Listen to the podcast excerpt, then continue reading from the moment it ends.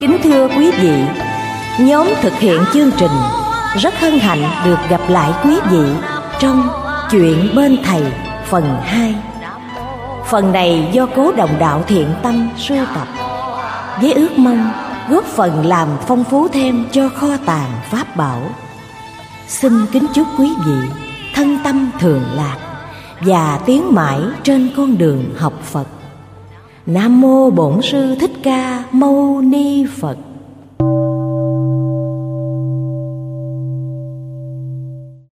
Muốn tìm Phật Vào khoảng mùa đông năm Giáp Thân năm 1944, Đức Thầy đang cư trú tại văn phòng Sài Gòn, ông xã bộ ở tỉnh Châu Đốc, nhân có việc giáo sự nên đến đây gặp Đức Thầy. Công tác đã xong, nhưng ông còn lưu lại mấy hôm một buổi sáng đẹp trời Đức Thầy kêu ông bộ nói Hôm nay ông xã đi dạo phố với tôi nha. Được Đức Thầy kêu đi Ông bộ vui mừng khó tả Liền thay y phục theo Đức Thầy. Hai thầy trò đi bộ Rẽ sang nhiều ngã đường Đến cổng một ngôi chùa Ghé vào Nhà sư trụ trì ra chào tiếp rất niềm nở. Khi bước vào khách đường Thấy một ông khách ngồi sẵn đó. Nhà sư mời Đức Thầy và ông bộ ngồi lại cùng bàn. Đức Thầy bảo ông bộ ngồi ngang ông khách, Còn Ngài thì ngồi ngang sư trụ trì.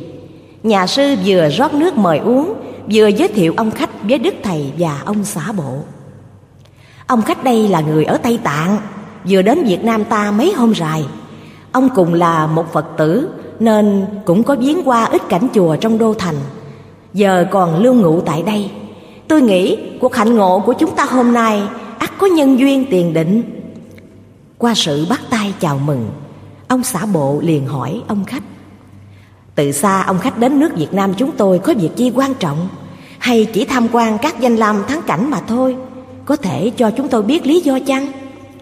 Với vẻ mặt vui tươi, ông khách Tây Tạng đáp. Tôi sang đây với ý định tìm Phật Vì ở bên tôi có một chân sư cũng là thầy của tôi cho biết hiện giờ ở nước Nam có một vị Phật vừa giáng sanh khai đạo.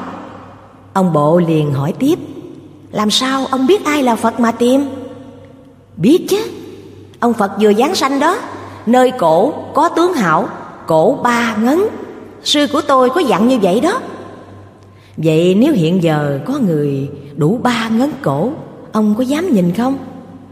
Tôi nhìn liền, vì người thường không ai có được tướng hảo như vậy Lúc ấy, Đức Thầy biết ông bộ muốn chỉ Ngài. Cho nên Ngài dùng ngón chân cái Ấn mạnh lên bàn chân ông. Ông liền hội ý, Biết Đức Thầy không cho mình chỉ ra, Nên lái câu chuyện sang vấn đề khác.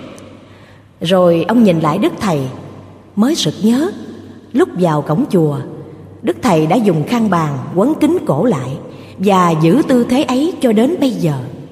Thì ra, Đức Thầy đã biết trước và có dụng ý trong sự việc này. Hết câu chuyện tìm Phật Sang các câu chuyện đạo lý khác. Đức Thầy để ông bộ đàm thoại với hai người kia. Phần Ngài thì vẫn im lặng, Cho đến khi từ giả ra về. Luôn mấy ngày sau, Lòng ông bộ vẫn thắc mắc, Tại sao Đức Thầy không cho ông giới thiệu Ngài Với ông khách Tây Tạng kia? Khi được Đức Thầy giải rõ về tác dụng Muốn giáo huấn cho người chỉ muốn tìm Phật qua hình tướng bên ngoài, Thì ông bộ mới yên lòng. Thuật theo lời ông xã bộ. Phần nhận xét. Thông bệnh của người học Phật Thường trải qua nhiều giai đoạn dò dẫm Như mù rờ voi mới nắm được chân lý. Đầu tiên, họ ngỡ là muốn tìm Phật Phải vào chùa am, liêu cốc hay núi cao rừng thẳm mới gặp tiến thêm một bước. Họ tưởng tượng ông phật phải có những gì linh diệu thần thông hoặc có tướng trạng khác với người thường, như 32 tướng tốt 80 vẻ đẹp chẳng hạn. Trường hợp ông Phật tử nói trên cũng chưa khỏi thông bệnh ấy. Đành rằng các tướng trạng tốt đẹp là do người tu tập thiện nghiệp nhiều năm, nhiều kiếp mà có. Song nếu hành giả còn chấp hình tướng thì không thể nào gặp được ông Phật thật Kinh xưa từng nói Phàm ở hữu tướng giai thị hư vọng Chúng ta thử ôn lại lời vấn đáp của Đức Phật và ông A Nan, đại khái như vậy. Đức Phật hỏi ông A Nan: "Tất cả trong giáo pháp của ta, ông nhận thấy cái gì mà xuất gia tu hành?" A Nan bạch: "Con thấy ba mươi hai tướng hảo của Phật trang nghiêm rực rỡ mà tu." Phật liền bác: "Ông nhận như vậy cũng tạm được, song các thứ ấy chỉ là ngọn ngành, là vọng tưởng, quyển thuật chứ chưa phải là căn bản." Vì vua chuyển lưng Thánh Dương cũng có đủ 32 tướng hảo Mà Ma Dương cũng có thể giả hình Phật được Ở đây ông Phật tử Tây Tạng có nhiệt tâm tìm Phật nhưng chưa phá được cái vỏ hữu di Nên ông tu hành đã lâu năm Và gặp được chân sư Mà vẫn chưa tỏ ngộ chân lý. Đức Lục Tổ khi xưa đã bảo, Người đang đội nón mà đi tìm nón, Kẻ cởi trâu lại đi tìm trâu. Sở dĩ vị chân sư của ông khách Tây Tạng dạy ông, Cần phải đi tìm Phật với tướng trạng nơi cổ có ba ngấn. Là sư có dụng ý, khi kiến diện Đức Thầy, May ra, ông Phật tử này sẽ tìm được lối vào Phật tâm. Xét ra, Đức Thầy đối với ông khách Tây Tạng có thái độ như vậy, Chẳng phải thiếu lòng từ bi, Mà Ngài có tác dụng đặc biệt.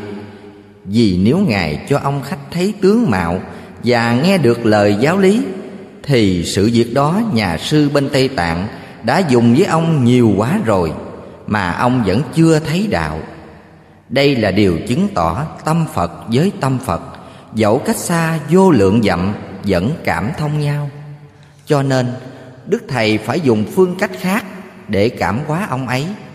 Nghĩa là sau thời gian ông tìm theo hình tướng văn tự mà không thấy được Phật, Tất nhiên ông phải xét lại mà quay về tìm lại bổn tâm, Vô di thật tướng. Phật tại tâm chứ có đâu xa, Mà tìm kiếm ở trên non núi. Và Đức Thầy còn dạy tiếp, Hãy bền lòng tầm Phật trong tâm. Xưa kia, Đức Thích Ca Mâu Ni từng dạy, Nếu dùng sắc mà thấy ta, lấy âm thanh mà cầu ta, thật là người hành tà đạo, không hề thấy được như lai. Thêm một gương hạnh nữa thần tú tu sát bên ngài lục tổ bao chục năm trời, vẫn chưa thấy tánh. Vì thần tú chỉ tu học theo văn tự, hình tướng, còn huệ năng tu không đầy một năm mà tỏ ngộ và được ngũ tổ trao truyền tâm ấn, cho làm tổ thứ sáu. Là vì huệ năng biết, trực chỉ nhân tâm, kiến tánh thành phật. Thời nay đức thầy cũng muốn ông phật tử tây tạng noi theo gương hành của lục tổ. Cho nên, dù ngài chẳng nói gì, chớ thật ra, ngài đã nói với ông phật tử tây tạng rất nhiều rồi đó. Cũng như ngài tu bồ đề đang ngồi trầm tư trong một hang đá, bỗng nhiên chư thiên rải qua trời tán thán. Ngài tu bồ đề liền hỏi, những người rải qua tán thán là ai vậy? Chư thiên lên tiếng chúng tôi là chư thiên ở thượng giới. Chư thiên đang tán thán những gì vậy? Chúng tôi tán thán ngài đang giảng thuyết bát nhã ba la mật. Ta chưa hề thốt một lời giảng thuyết bát nhã ba la mật mà. Nhưng chư thiên quả quyết, ngài không giảng gì hết. Cái được nói là không, cái được nghe cũng không, và chính đây mới là chân thật bát nhã ba la mật tóm lại, tác dụng của đức thầy đối với ông khách tây tạng làm cho ba người trong cuộc đều học được bài học vô giá. Vô pháp tướng mới là thiệt tướng, và hãy tìm kiếm cái không mới có. Thiết nghĩ không riêng về ba vị ấy, mà còn là bài học chung cho tất cả những ai muốn tìm phật và tu phật.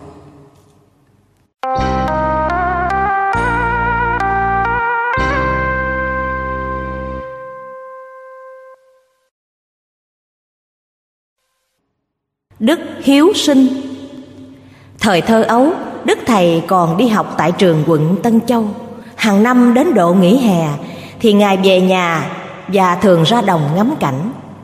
Một hôm, cũng như thường lệ Ngài lần bước theo xem số người đang làm cỏ trong một đám đậu. Thấy người nào cũng bắt con cóc xỏ sâu và cột bên lưng. Ngài nhìn theo các sâu cốc thương hại. Bỗng có một con cóc từ chỗ mấy người làm cỏ Nhảy hoảng loạn tới ngay mặt Ngài. Ngài lẹ làng lấy chân đè nhẹ lên mình con cóc Vừa che khuất nó. Bấy giờ số người làm cỏ đổ dồn về phía con cóc vừa nhảy. Lành trí hơn Đức Thầy đưa mắt nhìn chòm cỏ cao một bên kia Rồi la lớn lên. Kìa Con cóc ở phía bên kia kìa. Ai nấy đều tưởng con cóc nhảy về phía đó thật. Miệng vừa hỏi cóc đâu Vừa quần kiếm hồi lâu không được, Họ liền trở lại tiếp tục làm cỏ. Khi ấy, Đức Thầy mới dở chân lên, Cho con cóc nhảy đi nơi khác. Thế là Ngài cứu thoát được một con cóc Khỏi bị vô sâu của số người làm cỏ. Thuật theo lời ông Nguyễn Hữu Truyền. Phần nhận xét. Xưa nay, người có lòng nhân lúc nào cũng thấy sự sống vui Chứ không muốn thấy sự chết khổ. Cho nên các ngài đâu nỡ ngồi yên Nhìn cảnh chúng sanh đang đau khổ Mà chẳng ra tay cứu vớt. Kẻ học Phật phải đúc kết từ điểm nhỏ, Lòng nhân mới đạt được kết quả to lớn. Cho nên đối với loài vật bé nhỏ như loại cốc Đức Thầy cũng xúc động từ tâm cứu độ. Ấy là ngài cũng muốn nêu gương cho tín đồ noi theo muôn loài đều có đạo, chớ sát hại loài nào. Đức thầy thường dạy rằng, thế nên hãy tha thứ cho chúng, hãy dung dưỡng chúng, và nhất là đối với các gia súc, trâu, bò, ngựa, chó, mèo, chẳng khá sát hại, vì chúng đã giúp ích cho ta trong các việc sinh hoạt hàng ngày. Tóm lại, không có sự sát sanh vô cớ nào có thể tha thứ được và trong những ngày chai lạc, hãy cử hẳn. Vì thế ta có thể quả quyết rằng, ai muốn thoát khỏi sanh tử luân hồi, cần phải tu tập đức hiếu sinh trước hết.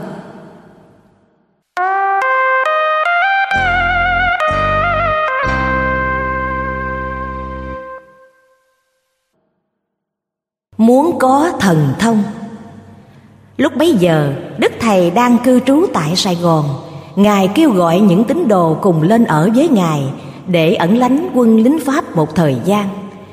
Trong số đó, có ông giáo khương, người ở tỉnh châu đốc. Hôm nọ, ông khương ngồi lo nghĩ, chẳng biết hiện tình trong tỉnh nhà bây giờ ra sao. Ông liền khởi lòng mong ước, phải chi mình có phép thần thông để nghe hết mọi việc khắp nơi như thế nào. Lúc ấy đức thầy vừa đi ngang qua đó. Chừng như rõ được tâm ý của đệ tử. Ngài tươi cười rồi hỏi. Bộ ông giáo muốn có thần thông lắm sao? Nghe đức thầy hỏi ông khương giật mình. Cười thẹn chứ không đáp được lời chi. Còn đức thầy hỏi xong rồi cũng bỏ đi luôn. Ông khương ngồi suy nghĩ.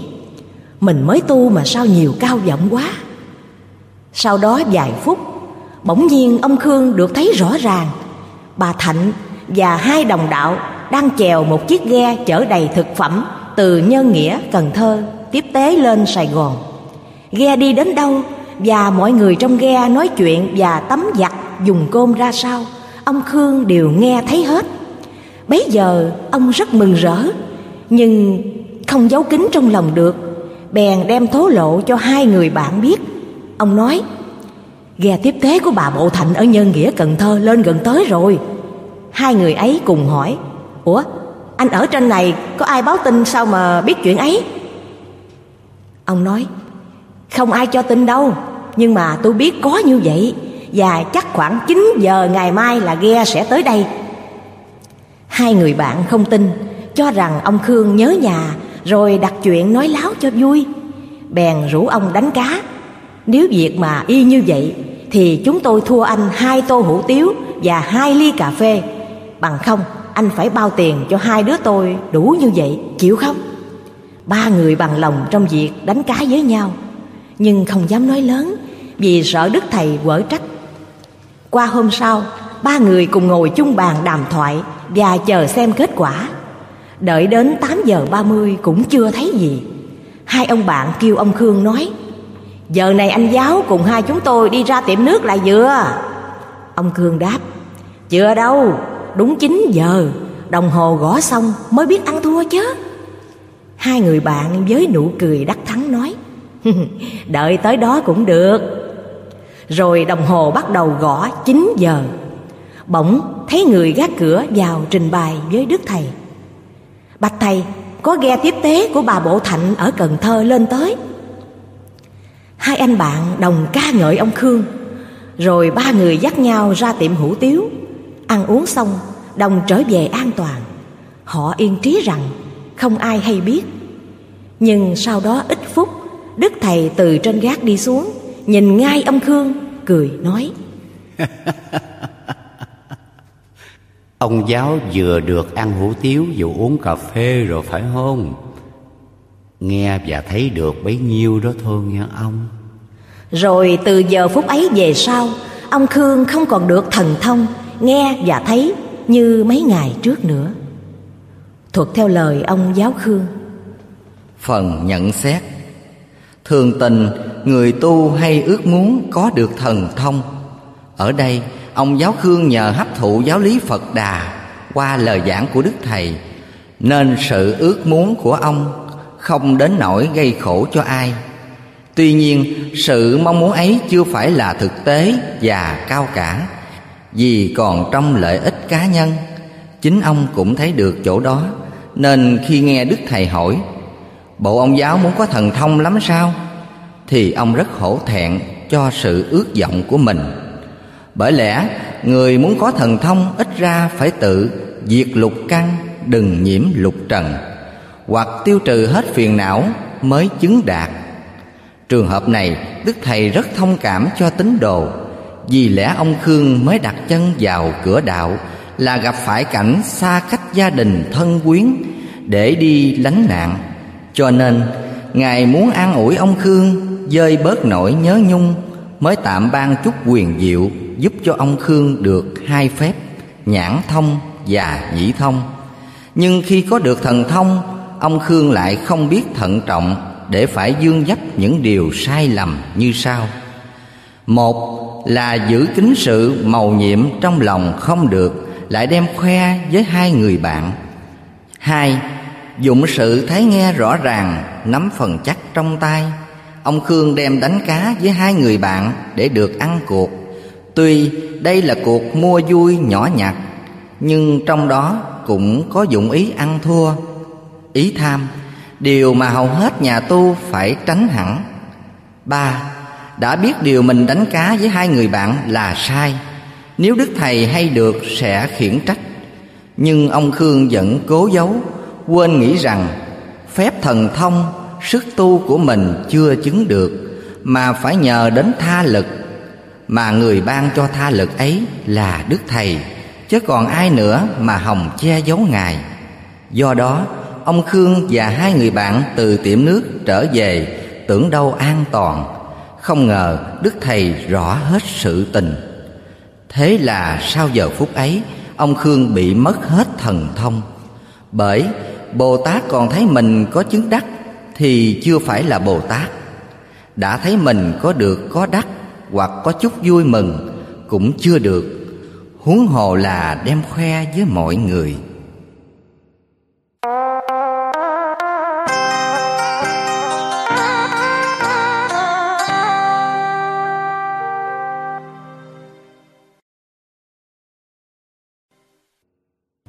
Hay chánh. Mùa hè năm trước, năm 39 quan cảnh tại tổ đình thánh địa Hòa Hảo Người ta tới lui đông đảo Để nhờ Đức Thầy trị bệnh Hoặc nghe giảng đạo, quy y hay thỉnh sấm kinh. Mùa hè năm nay, năm 40 Cảnh ấy lại tái diễn tại nhà ông Hương Bộ Thạnh Làng Nhân Nghĩa, Cần Thơ. Nguyên do là người Pháp ra lệnh không cho Đức Thầy truyền đạo trong tỉnh nhà buộc Ngài phải lưu trú tới đây. Nhưng ở nơi này, Ngài vẫn tiếp tục khai hóa nhân sanh, cũng bằng các phương tiện ấy. Hôm nọ, có ông Hương Quảng Diệp ở xã Hòa Hảo và ông Út Trác ở Mỹ Hội Đông đến viếng Đức Thầy. Sau khi tỏ lời thăm hỏi, và được ngài thuyết giảng đạo đức hai ông liền trình hỏi thêm một việc bạch thầy hiện giờ trên long xuyên có ông đạo mới ra đời trị bệnh cũng gần giống như thầy người ta tới lui rất đông nhưng chẳng biết ông ấy tà hay chánh. Nhờ thầy phân giải dùm để anh em tín đồ khỏi bị lầm lạc. Đức thầy không trả lời ngay ông đạo đó, chánh hay tà, mà ngài vừa nói và vừa cầm viết viết ra mấy dòng chữ như sau. Từ đây sắp tới, bất luận ai ra đời cứu thế, nếu còn ăn tiền bạc là tà, còn dùng màu sắc là tà còn lên xuống xưng hô thần thánh là tà. Còn bỏ tóc xả để đầu đoanh là tà. Thuật theo lời ông út trác. Phần nhận xét. Xưa nay hệ có phật ra đời khai hóa nhân sanh thì luôn luôn có tà ma theo dõi để phá rối. Hay nói cách khác thời nào mà tà ma ngoại đạo lộng hành gạt người mê tín và nhiễu hại lê dân thì phật tiên lâm phàm khai thông chánh đạo, dẹp tan tà thuyết để giác tỉnh chúng sanh trở về con đường chánh tính. Bởi vì thời kỳ này nhiều quỷ cùng ma, trời mở cửa quỷ dương xuống thế, nên ta mới ra tay cứu tế kẹo chúng sanh bệnh khổ quá chừng. Để cho mọi người khỏi bị lầm lạc theo tà sư ngoại đạo, đức thầy dặn dò cặn kẽ cho được tránh những điều ấy. Trước khi thờ, học đạo nào hay theo ông thầy nào, ta hãy suy gẫm phán đoán kỹ càng. Chừng hiểu biết rõ ràng, ta sẽ hành theo đạo ấy, thầy ấy. Chẳng được như vậy, dẫu mình có theo đạo rất chánh đáng, ông thầy rất thông minh, cũng chẳng có ích chi cho mình cả.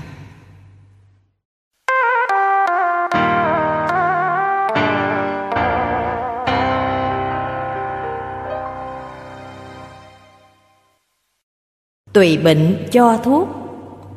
Khoảng cuối năm kỷ mão, năm 1939 anh chị em đồng đạo thường tới tổ đình để nghe đức thầy thuyết pháp và chép kinh giảng. Trong số đó, có ông đặng thành tựu, người ở xã kiến an, chợ mới. Sáng hôm nọ, ông tựu thấy có một đồng đạo ở xa đến viếng đức thầy. Bắt đầu câu chuyện, đức thầy hỏi thăm về tình hình địa phương và giảng giải một ít lời đạo lý sau hết? Ngài khuyên đồng đạo ấy. Ông muốn tu hành phải bớt làm ăn lại một chút chứ. Công việc đa đoan quá làm sao mà tu được? Trưa lại cũng có người khác đến viếng. Vừa giáp mặt chào hỏi đức thầy vỗ vai người ấy bảo ông muốn tu hành phải lo làm ăn chứ. Nếu không làm ăn lấy gì bảo vệ đời sống? Và đâu có dư tiền để bố thí giúp đời thấy trong một ngày mà đức thầy dạy hai đồng đạo với hai lời nói khác nhau. Ông tự suy nghĩ, chắc cũng có cớ gì đây? Ông liền lại gần hai đồng đạo ấy để gợi chuyện hỏi thăm từng người. Thì đồng đạo được đức thầy khuyên bớt làm ăn lại một chút, cho biết rằng, ở nhà tôi lo làm ruộng rẫy, không có giờ nghỉ. Có khi làm thăm tới ban đêm, bỏ cả giờ lễ bái vì tôi nghĩ mình lo làm ăn cho có tiền thật nhiều, rồi sẽ ở không ăn mà tu. Nay được lệnh đức thầy kêu mới bỏ công việc mà đi đây. Còn cái người được đức thầy khuyên muốn tu hành cần phải lo làm ăn, thì nói rằng, từ ngày được xem kinh giảng và quy y với đức thầy, tôi liền bán cả bò ruộng chỉ ở không mà tu thôi. Vì tôi nghĩ đời sắp tới một bên, ở đó lo làm ăn hoài, tu sao kịp?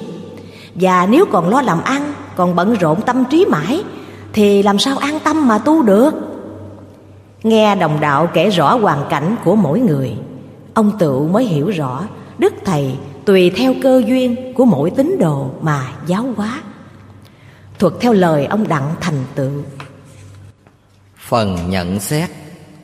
Xưa nay về việc mưu cầu cho sự sống trong giới tu hành, có nhiều quan niệm khác nhau như có người cho rằng, tu thì phải buông bỏ hết công việc làm ăn. Vì hễ làm ăn là còn bận rộn trí lực Và còn gây nên nghiệp tội không thể tu giải thoát được. Cũng có người nghĩ là, Hiện giờ mình chưa lo tu được, Cần phải bỏ ra thời gian, nỗ lực làm ăn cho có tiền, dư giả, Rồi sẽ lo tu mới được.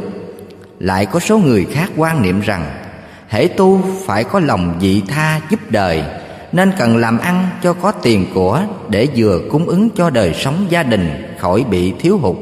Và có phương tiện, trợ tế, xã hội, thì tâm trí mới an nhiên mà hành đạo.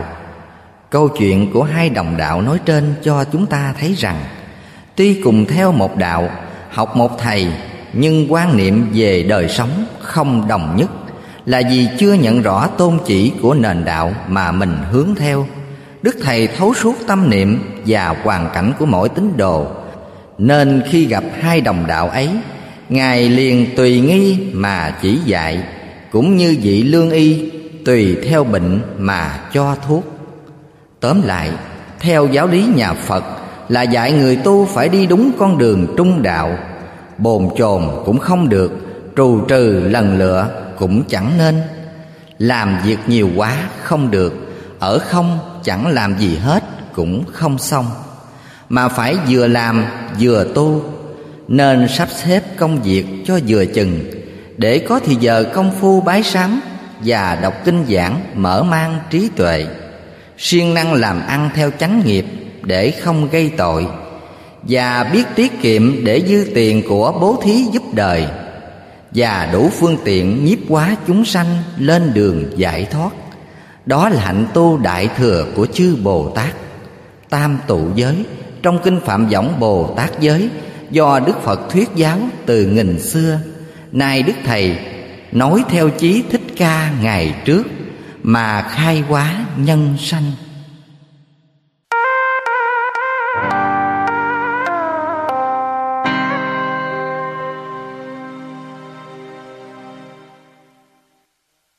Hiểu lầm Phật dẫn độ.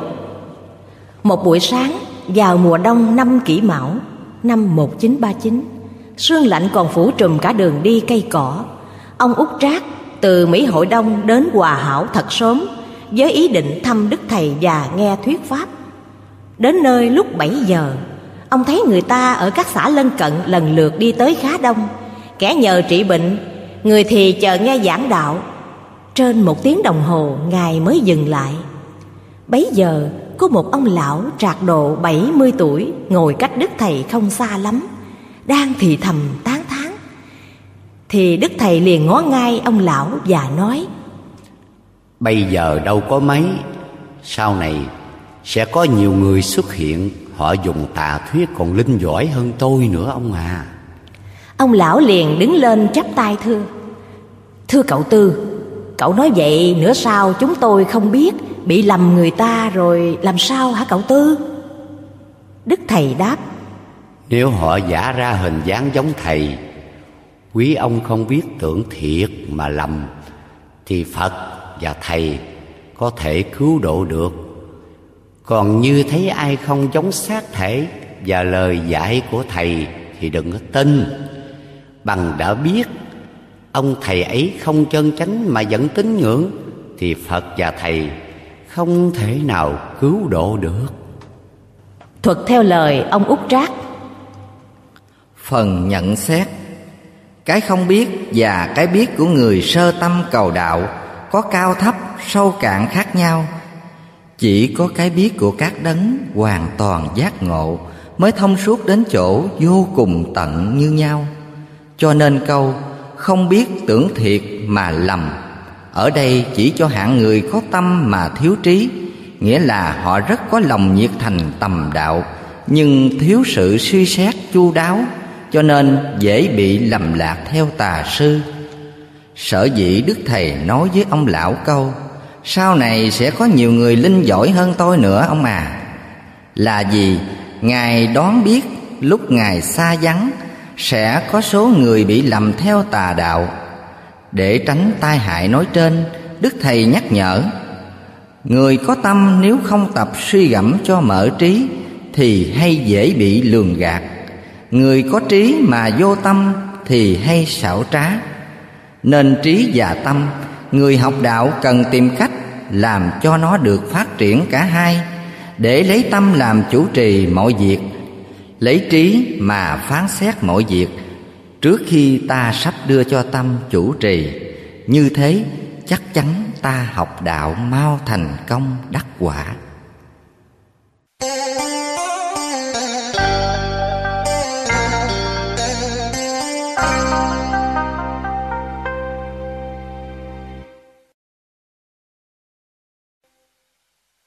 Siêu phàm, nhập phàm.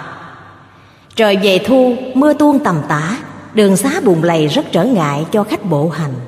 Nhưng tại tổ đình lúc nào cũng đông người.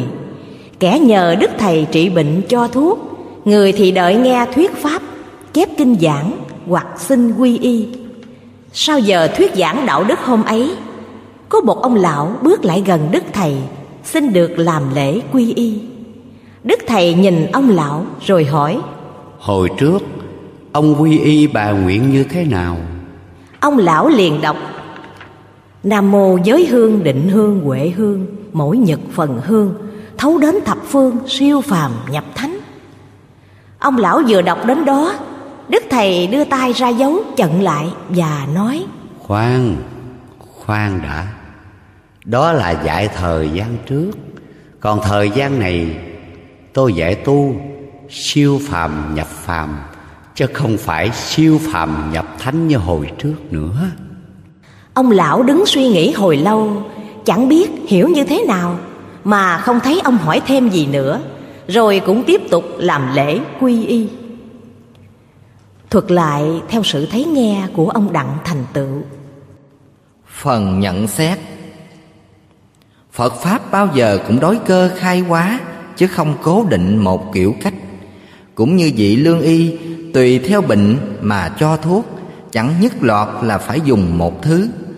Trường hợp ông lão vừa kể trên, đức thầy hiểu rõ căn duyên của ông, đã có quy y từ trước, cũng như đã đi được một đoạn đường của phật pháp, nên ngài hỏi ông, hồi trước ông quy y bài nguyện như thế nào? Để rồi ngài nhắc ông tiến thêm một đoạn đường nữa, là bây giờ ngài dạy tu siêu phàm nhập phàm, chớ không dạy tu. Siêu phàm nhập thánh như hồi trước. Tại sao thế? Bởi ý niệm chung của các giới tu hành lúc bước sơ cơ, ai cũng muốn cho mình mau thành phật thánh, rồi chấp cứng cái sở cầu, sở tu, sở chứng, mà không thoát ra được để tiến đến chỗ vô tu, vô chứng. Hơn nữa, người tu khi được siêu phàm thì là thánh rồi cần gì nói thấy, nói nhập chi cho kẹt trong chỗ chấp tâm, chấp pháp. Ví như người làm ruộng, chỉ cần dọn sạch cỏ và lo cày xạ, rồi siêng năng chăm bón phân nước, tự nhiên kết quả, lúa trúng. Còn sự mong cầu trong đợi, đâu thêm được gì.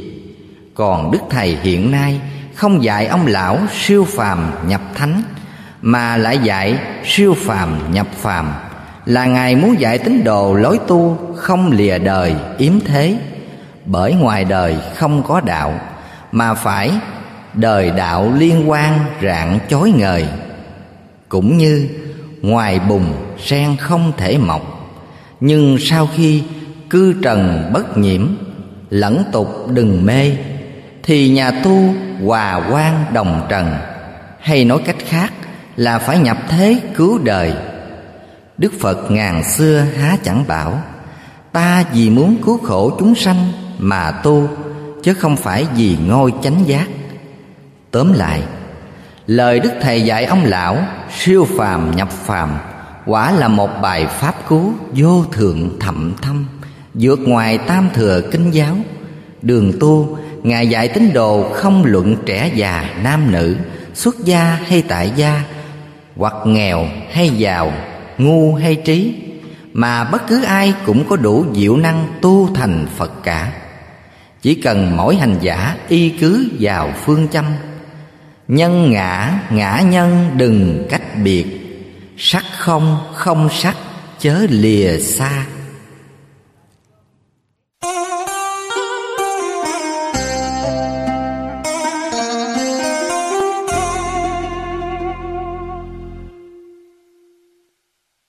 Có thể định sự trả quả. Khoảng thời gian đức thầy mới ra đời mở đạo tại tổ đình. Ngài thường dùng quyền diệu cứu độ các bệnh nhân. Nhiều người mang nhiều chứng bệnh khác nhau. Người nhà lo đủ phương cách, nhiều thầy lắm thuốc mà vẫn không lành. Nhưng khi đến với đức thầy, ngài chỉ cho uống nước lã, giấy vàng hoặc ít thứ, lá xoài, lá ổi mà bệnh chi cũng hết một cách thần diệu. Hôm nọ, sau giờ thuyết giảng đạo đức, bỗng thấy ông khách lạ trông có vẻ sang trọng, bước đến đối diện với đức thầy. Qua cuộc tiếp xúc thường lệ, ông khách tỏ ra mình có học thức và thông hiểu kinh pháp. Ông đặt ngay câu hỏi với đức thầy. Thưa ngài ngài có nhận là những người mang bệnh là do nghiệp quả chăng?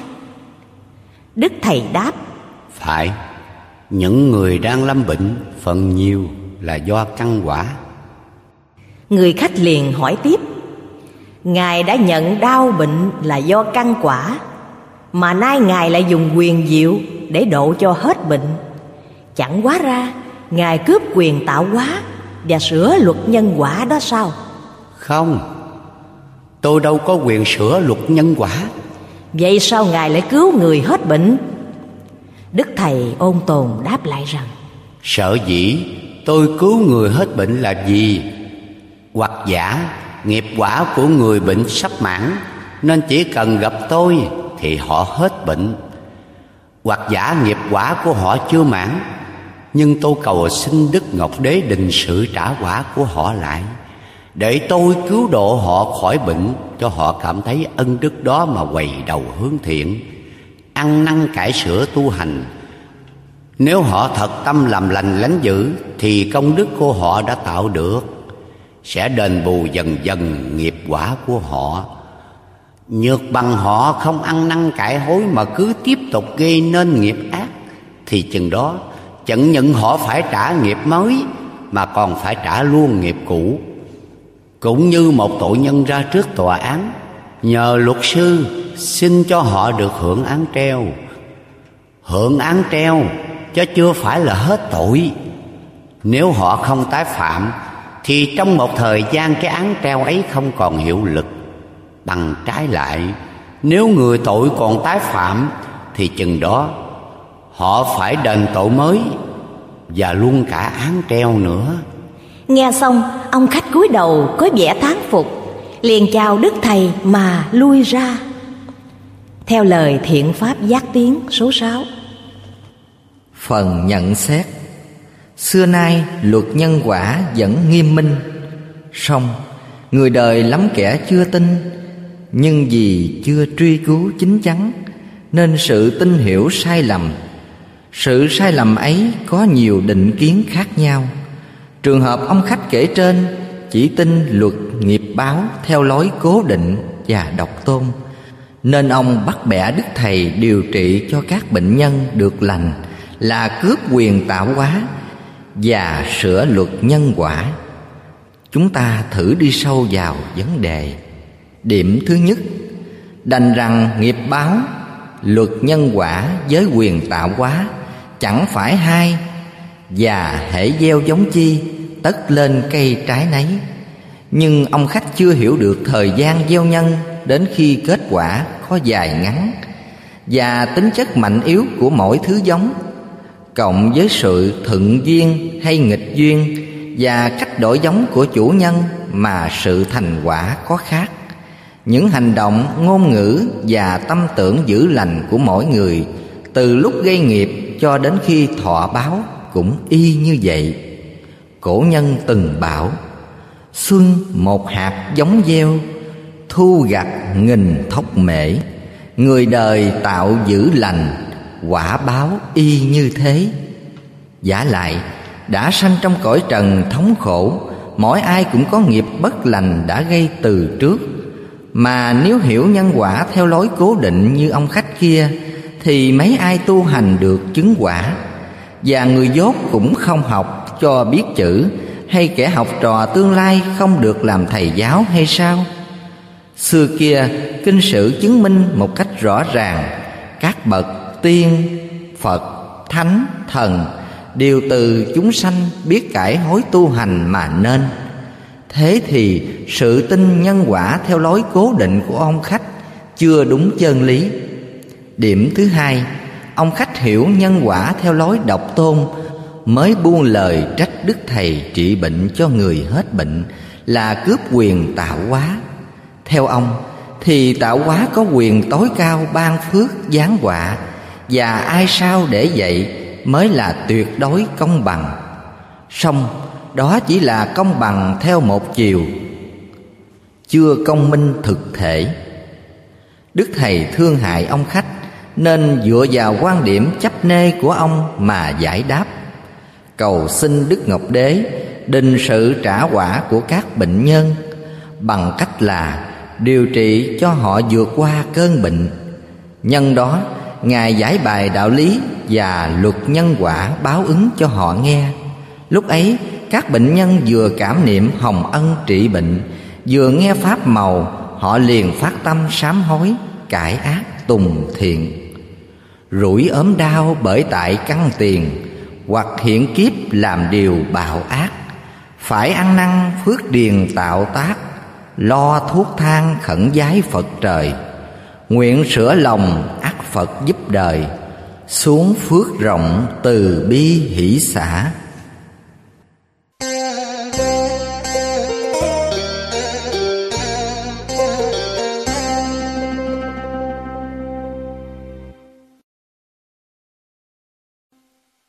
Cởi mở. Khoảng cuối mùa hè năm canh thìn Đức Thầy đang lưu trú tại nhà ông Hương Bộ Võ Mậu Thạnh Làng Nhân Nghĩa, Cần Thơ. Ngày nào cũng như ngày nấy Ban ngày Đức Thầy trị bệnh và thuyết đạo Để khuyên bá tánh thức tỉnh tu hành. Chiều lại Sau giờ cúng tối Ngài cũng dành thì giờ giảng luận đạo lý. Gần đó có ông Phạm Chí Hiền Thường gọi là Sáu Viên.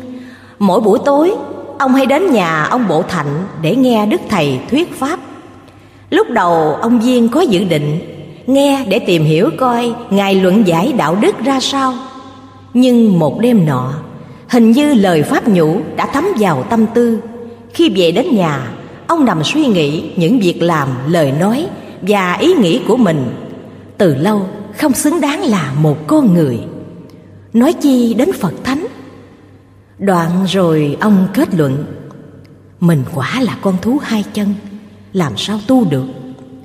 Nên lòng ông nghi ngại, Không dám nghĩ đến quy y hành đạo. Sáng lại, Ông Duyên cũng đến nhà ông Bộ Thạnh Ngồi nghe Pháp nữa. Sau khi điều trị một ít bệnh nhân, Đức Thầy bắt đầu thuyết giảng đạo lý. Ông Duyên thấy Đức Thầy nhìn ngay mình trước, Mới từ từ nhìn đến mọi người chung quanh rồi Đức Thầy cất tiếng Ngài nói rất nhiều Nhưng ông Sáu Viên chỉ còn nhớ một đoạn. Ai có nghe thuyết giảng kinh Pháp cũng nhận được. Đối chiếu với cõi trần gian khổ nhọc của chúng ta đang ở Có cõi cực lạc của Đức Phật A-di-đà. Cõi ấy rất an vui quý báu Không còn lo ăn mặc hay già, bệnh, chết. Nhưng hôm nay Tôi không muốn nói tới khỏi cực lạc. Vì hình như nó xa với quý ông quá. Khó tin nhận Mà hôm nay tôi muốn nói cái châu thành của nước mình thôi Để quý ông dễ hiểu, dễ tin. Tỷ như có người đi Sài Gòn về thuật lại cho những người chưa đi lần nào nghe. Sài Gòn có cả chu vi chín mười quận nào đường xá xe cộ Có nhiều nhà lầu cao năm bảy tầng Đèn điện sáng choang Đủ màu, đủ kiểu. Nào hàng hóa, ghe tàu, vân vân. Nghe qua ai cũng có ý định tới đó một lần cho biết. Nhưng trong số này có ba hạng người suy nghĩ khác nhau. Hạng thứ nhất là người có nhiều tiền của nghĩ rằng mình chỉ lên xe ngồi từ bốn hoặc năm tiếng đồng hồ là tới nơi. Vội gì phải đi gấp. Thế rồi, lê lất mãi người ấy vẫn chưa đi được. Hạng thứ nhì, là người có đủ phương tiện ghe xuồng nghĩ rằng Đây lên Sài Gòn, Mình chỉ cần chèo bơi hai ba ngày là tới thôi. Để thủng thẳng rồi sẽ đi. Do đó thời gian kéo dài Người đó cũng chưa đến được. Còn hạng thứ ba Là người rất nghèo túng Thiếu mọi phương tiện Tiền, gạo, ghe, thuyền. Nhưng khi nghe nói đến Sài Gòn Thì họ quyết định và hăng hái ra đi. Dù họ phải đi bộ và dọc đường ăn xin, ngủ nhờ song bởi có lòng cương quyết và bền chí nên chỉ trong thời gian chín mười ngày Là người ấy có mặt tại Sài Gòn. Trong khi hai hạng người có đủ phương tiện kia chưa khởi hành Sự tìm đạo tu hành của mỗi người hiện nay cũng thế. Nếu không có lòng dứt khoát và cương quyết Thì biết bao giờ mới ra khỏi cảnh khổ đau, sanh tử. Nghe lời luận giải của Đức Thầy Ông Sáu Viên hiểu là Ngài muốn cởi mở điều hoài nghi của mình vừa qua. Ông liền hăng hái, đến trước Đức Thầy, Xin quy y và lo tu thân hành đạo. Thuật theo lời ông Sáu Viên. Phần nhận xét. Qua câu chuyện ông Sáu Viên, chúng ta nhận thấy Giáo Pháp thật là màu diệu vô cùng, Bởi nó là ánh sáng của trí tuệ. Lần đầu tiên Lời thuyết pháp của Đức Thầy giúp cho ông Sáu Viên thấy được những sai lầm của mình Từ trước tới giờ. Nhưng vì nghiệp mê lâu đời, Hãy còn che lấp hạt giống giác ngộ, Nên ông đâm ra hoài nghi mặc cảm, Thấy mình chẳng xứng đáng con người, thì làm sao tiến đến quả vị tiên Phật được? Nên ông chưa chịu quy y hành đạo. Nhưng dù sao, Ông cũng có đặc điểm đáng chú ý là, Sau khi nghe Pháp Biết kiểm soát lại lòng mình. Trong lúc có nhiều người, Nghe rồi thì cũng phủi rồi. Đến lần thứ nhì Là nhờ Đức Thầy thấu rõ tâm trạng của ông Sáu Viên, Nên Ngài khéo léo đưa ra tỷ dụ. Ba hạng người đối với châu thành, Sài Gòn, để chỉ cho mọi người nơi chốn ta bà, nhận được có cõi cực lạc. Nhờ đó, giúp cho ông Duyên cởi mở được hoài nghi, mặc cảm mà hăng hái quy y hành trì chánh pháp.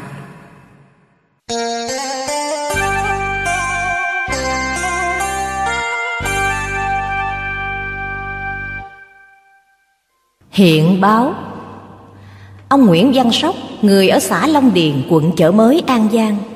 Thuở Đức Thầy mới khai đạo, ông thường tới tổ đình để nghe Ngài thuyết giảng đạo lý. Hôm nọ, vào khoảng cuối mùa đông năm kỷ mão, sau thời thuyết đạo, bỗng thấy một chiếc ghe vừa ghé bến, rồi một người đàn ông cặm sào bước lên bờ, đi ngay tới trước Đức Thầy chắp tay thưa. Thưa ông Tư, gia đình tôi ở voi cỏ bát ngang Tân Châu, Cách đây ba tháng Thằng con tôi phát bệnh rất nặng. Cả mình đều nổi u nần Da thịt dày cứng Ăn nói khác thường Và đau nhức liên tiếp ngày đêm. Gia đình tôi lo chạy chữa nhiều nơi Tiền bạc hết sạch, Mà bệnh nó vẫn không giảm chút nào. Chỉ khi nó đòi ngâm mình dưới nước Mới bớt đau nhất. Nên mấy lúc gần đây, Nó hay trầm mình dưới sông. Có khi cả một, hai giờ, Kêu hoài nó cũng không chịu lên. Nay tôi và thằng con lớn trói nó lại, Ngâm trong chiếc ghe đầy nước, Đem xuống đây nhờ ông Tư trị liệu dùm Đức Thầy nhìn người ấy rồi bảo, Ông xuống mở trói con ông lên đây. Ông lão xuống ghe còn dần dừ. Vì sợ mở trói Thì nó nhảy xuống sông lặn mất đi. Bèn trở lên hỏi ý kiến Đức Thầy lần nữa. Đức Thầy dạy Ông cứ làm y lời tôi đi. Nó không chạy đi đâu mà sợ. Người ấy dâng lời xuống mở trói dắt con lên. Khi bệnh nhân đứng đối diện Đức Thầy cầm sẵn ly nước mát trong tay Mắt Ngài nhìn ngay bệnh nhân mà nói Ba tháng nay Gia đình người ta đau khổ nhiều lắm. Thôi Bao nhiêu đó đủ rồi. Nói xong Ngài hất ly nước vào mặt bệnh nhân. Người bệnh té xỉu bất tỉnh. Vài phút sau Đức thầy bảo ông Năm Chơn đỡ lên. Cậu thanh niên tỉnh táo lại như thường. Đức thầy xoay qua Nhìn thân phụ của bệnh nhân rồi nói Trước đây Ông giết cả hai mẹ con người ta. Bây giờ mới gặp quả báo như vậy. Người ấy vội trả lời Thưa ông Tư Từ nhỏ tới lớn Tôi không có giết ai hết. Ông nhớ kỹ lại đi. Ông đã có giết hai mẹ con người ta một lượt mà. Người ấy suy nghĩ một lát Rồi chắp tay nói Thưa ông tôi nhớ kỹ rồi Suốt đời tôi không có giết ai hết. Nhưng có điều Gia đình tôi từ trước tới giờ Chuyên sống bằng nghề chùi, Tức là đâm cá. Nguyên thời gian qua, Tôi có đâm được một con cá sấu, Bắt đem lên xuồng, Rồi tiếp tục chùi. Ít phút sau, đâm được một con cá sấu nhỏ nữa. Chúng tôi đem hết về, Xẻ thịt, bán lấy tiền chi dụng trong gia đình. Chỉ có thế thôi. Nghe qua Đức Thầy liền nói, Tất cả sinh vật hữu tình đều có linh hồn thân xác. Đều biết ham sống, sợ chết Biết đau khổ, oán hận như loài người vậy. Mỗi hành động nào cũng đều có nghiệp báo hết. Do đó tôi mới nói với ông Giết hai mẹ con người ta. Từ đây gia đình ông phải cải hối ăn năn Bỏ nghề cũ Tìm nghề khác sanh sống. Nghiệp quả bớt dần. Con ông sẽ hết bệnh. Nghe Đức Thầy giải thích Ba cha con ông ấy quá ghê sợ chắp tay cúi đầu xin với Đức Thầy Để được sám hối quy y Rồi thỉnh thêm ba thang thuốc nam Từ tạ ra về. Thuật theo lời ông Nguyễn Văn Sóc. Phần nhận xét. Xưa Kinh Phật từng dạy Gieo gió thì gặt bão Câu chuyện gia đình của cha con ông lão chùi cá. Quả là nghiệp báo hiện tiền. Vì khi tạo nghiệp đến lúc hưởng quả, Thời gian chỉ có một năm. Tức trong đời người mà thôi. Trong lực quả báo, Có biệt nghiệp và cộng nghiệp rất phân minh. Một, Biệt nghiệp là do nghiệp nhân một người tạo ra, Thì sau đó chính người ấy hưởng quả. Hai, Cộng nghiệp là do nghiệp nhân nhiều người cùng chung gây tạo Hoặc cả gia đình cùng gây Rồi cùng chung hưởng. Sau này cũng nhiều người cùng chung chịu quả. Ví như nước này đem binh đánh Giết nước khác Thì sau này cũng bị nước khác đem binh đánh phá Giết hại binh lính nước này Không hề sai chạy. Đức Thầy đã xác định Trồng bông kiện giống chi hưởng nấy Hoặc là Luật nhân quả thật là cao diễn Suốt cổ kim chẳng lọt một ai. Hay. Đời xưa quả báo thì chày Đời nay quả báo một giây nhãn tiền.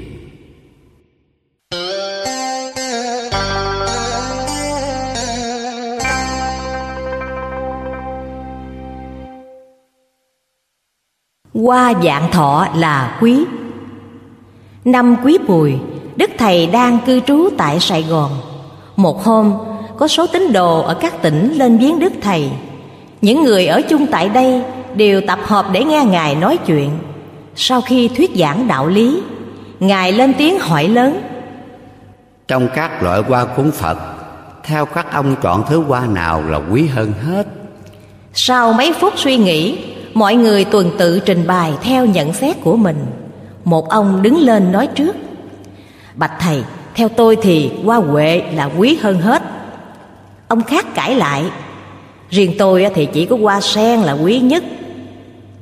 Kế tiếp, các ông khác cũng đều đứng lên Và đưa ra nhiều loại hoa Như hoa hồng, hoa cúc, hướng dương, thược dược, mẫu đơn, vân vân. Mỗi người đều trình bày đặc tính của mỗi loài hoa Theo sở thích và quan niệm nhận xét của riêng mình. Bấy giờ đức thầy mới ôn tồn giải thích. Các ông lựa chọn và nhận định về tính chất của các loài hoa cũng khá hay. Nhưng trong các thứ hoa đó chưa có loại nào là quý hết. Lúc đó mọi người có mặt đều ngơ ngác. Kế đó hai ba người đồng nói bạch thầy vậy chứ hoa nào mới quý hơn hết? Ngài đáp theo tôi Hoa vạn thọ là quý hơn hết Có phải nó mang cái tên sống muôn tuổi là quý không Bạch Thầy? Không phải nó quý ở cái tên đâu Mà nó quý ở cái tính chất đặc biệt của nó. Đoạn rồi Ngài từ từ giải thích. Những loại hoa của các ông đưa ra Thật sự hoa nào cũng đẹp Cũng thơm tho tinh khiết hết. Nhưng lúc mới trổ thì nó tươi đẹp khoe màu sặc sỡ. Xong khi nó sắp tàn củi Hoa nào cũng phải rã cánh buông khỏi mình mẻ hết.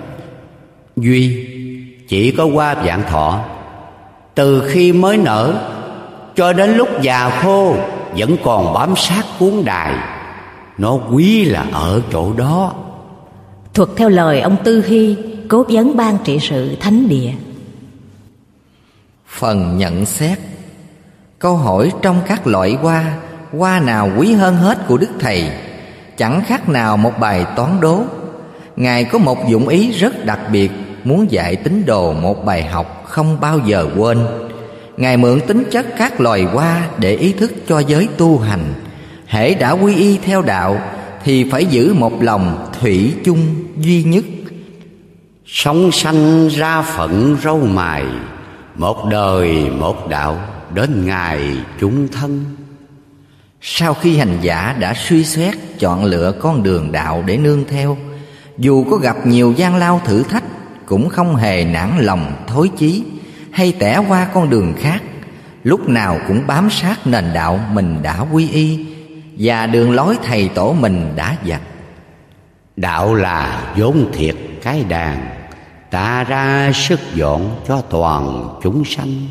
Về mặt tu nhân xử thế Đức giáo chủ đã dạy Đạo tôi chúa chặt dình cậu chung thủy.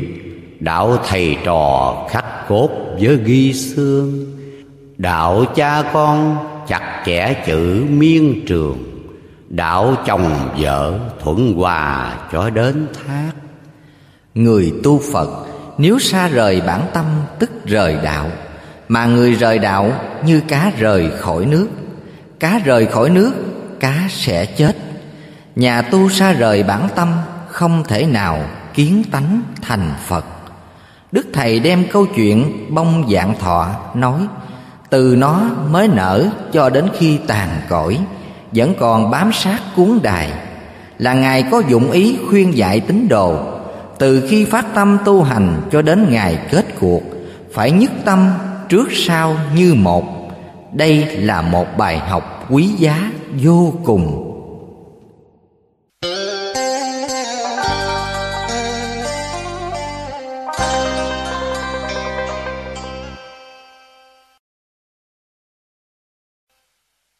Không nên trốn bổn phận. Vào mùa xuân năm canh thìn, Ông Trần Đức, Thường gọi là tương số. Ông cùng thân mẫu đến viếng Đức Thầy, Lúc Ngài còn ở tổ đình. Sau khi nghe Đức Thầy thuyết giảng đạo Pháp, Ông Đức và thân mẫu xin quy y thọ giáo. Đức Thầy trao cho mỗi người một cây nhang Và bảo hai người quỳ trước ngôi tam bảo, Đoạn Ngài đọc bài nguyện quy y Cho mẹ con đọc theo một lúc sau Ông Trần Đức đến gần chắp tay bạch với Đức Thầy. Xin Thầy cho phép con lên núi cấm ở tu Cho đến ngày thành đạo giải thoát. Đức Thầy nhìn ông rồi nghiêm nghị đáp. Người tu không nên trốn bổn phận Còn Phật vốn ở tâm mình. Nghe được lời răng dạy của Đức Thầy Ông Đức bỏ ý định lên núi tu Cùng thân mẫu trở về gia đình vừa lo làm ăn, vừa lo tu thân hành đạo cho đến ngày hôm nay. Thuật theo lời cư sĩ trần đức. Phần nhận xét. Đọc qua câu chuyện, ai cũng thấy cư sĩ trần đức khi mới đặt chân vào cửa đạo là phát tâm dõng mãnh, muốn lên núi tu cho mau thành đạo giải thoát. Đây là tâm lý chung của người mới tu. Họ còn quan niệm tu phải lánh xa trần thế tìm nơi núi cao, rừng thẳm hoặc ép sát hành khổ mới mau đắc đạo. Điều này trái với giáo lý đại thừa bồ tát hành thêm nữa, bổn phận là nhiệm vụ chính của nhà tu, bởi nó là một trong ba nghĩa của chữ đạo. Nếu nhà tu không thi hành bổn phận đó, thì làm sao chứng đạo? Đức thầy luôn cảnh tỉnh. Lo bổn phận thảo ngay trọn vẹn chừng lập đời khỏi thẹn tâm thân Hoặc là Giúp đời đừng đợi trả ơn. Miễn tròn bổn phận hay hơn bạc vàng. Vậy hành giả phải hòa quan đồng trần Mới làm xong bổn phận đối với tổ tiên cha mẹ. Với đất nước quê hương, đồng bào chủng loại Và tam bảo giáo truyền Tứ ân đã trả chẳng còn tội căn. Và thi thiết điều nhân nghĩa để hoàn thành bổn phận làm người. Bạch Trinh giữ lấy nghĩa nhân Muốn về cõi Phật lập thân cõi trần. Về câu chót Đức Thầy dạy ông Trần Đức như sau. Phật tại tâm chớ có đâu xa Mà tìm kiếm ở trên non núi. Và câu Phật Tây Phương thiệt quá xa xăm phải tìm kiếm ở trong não trí. Tóm lại Đức Thầy dạy ông Trần Đức chỉ dõn dạng 14 chữ Mà bao gồm cả tôn chỉ, học Phật, tu nhân. Nghĩa là Ngài dạy hành giả phải vừa hành xử cho tròn bổn phận của một con người ở thế gian Và vừa trực nhận nhân tâm để kiến tánh thành Phật. Đây quả là một bài pháp cú không riêng cho cư sĩ Trần Đức, Mà dạy chung cho cả môn đồ, ai ai cũng phải hành trì.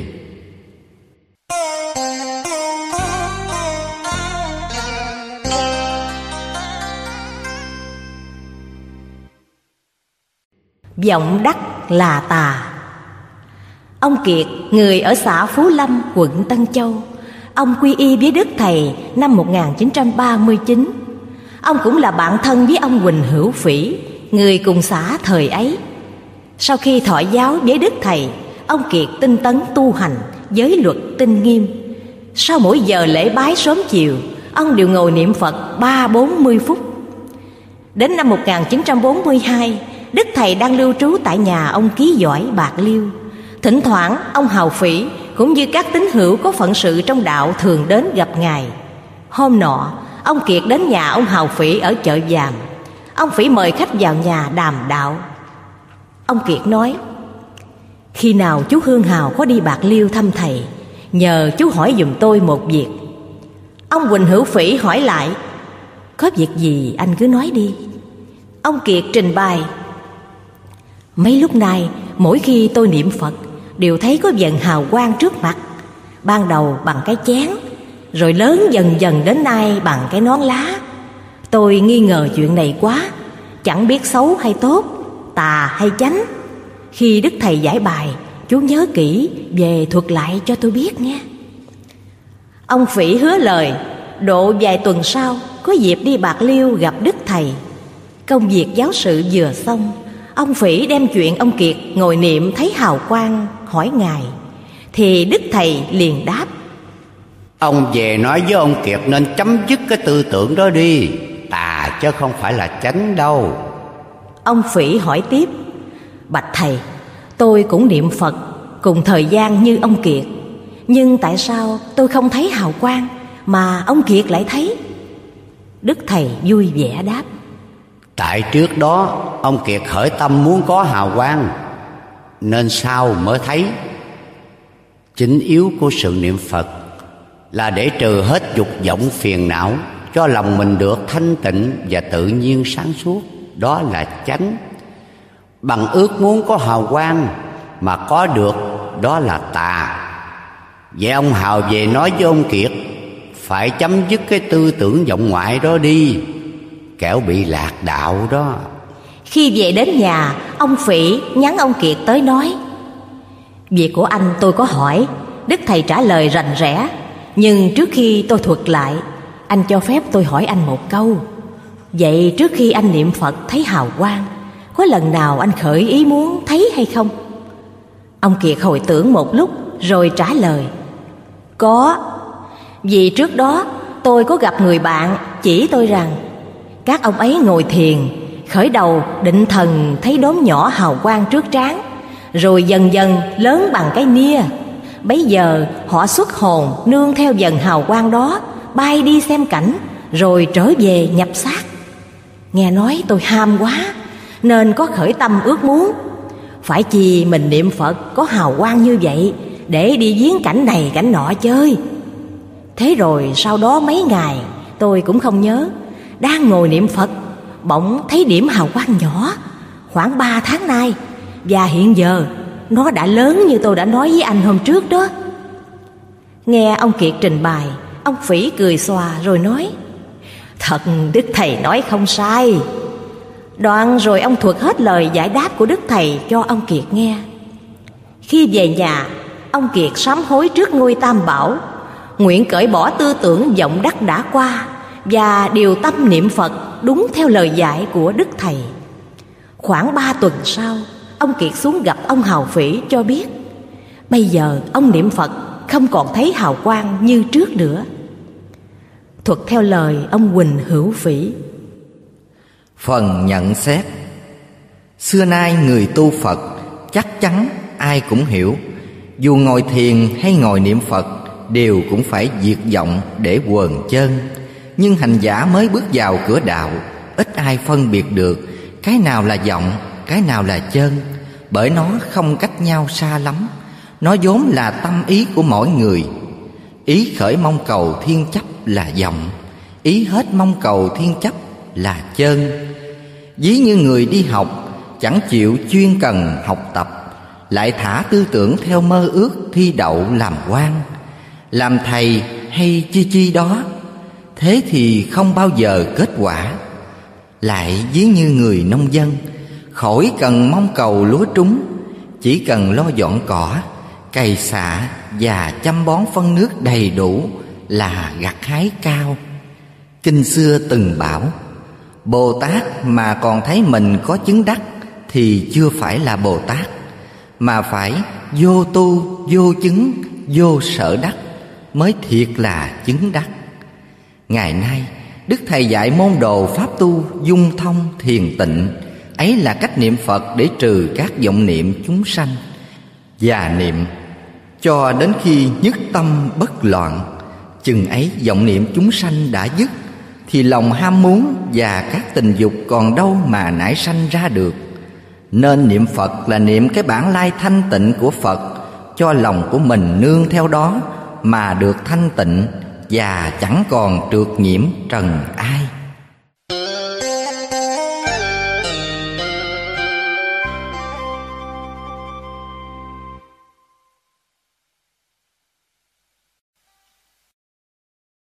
Xem kinh thêm cho mở trí. Thời gian Đức Thầy đang lưu trú tại nhà ông Võ Văn Giỏi Bạc Liêu Có ông Hương Quảng Diệp cũng chuyến đi thăm Đức Thầy trong năm 1942 Lúc tiếp chuyện Đức Thầy có kêu ông Diệp nói rằng Ông Quảng nên bớt niệm Phật lại một chút Để xem kinh thêm cho mở trí.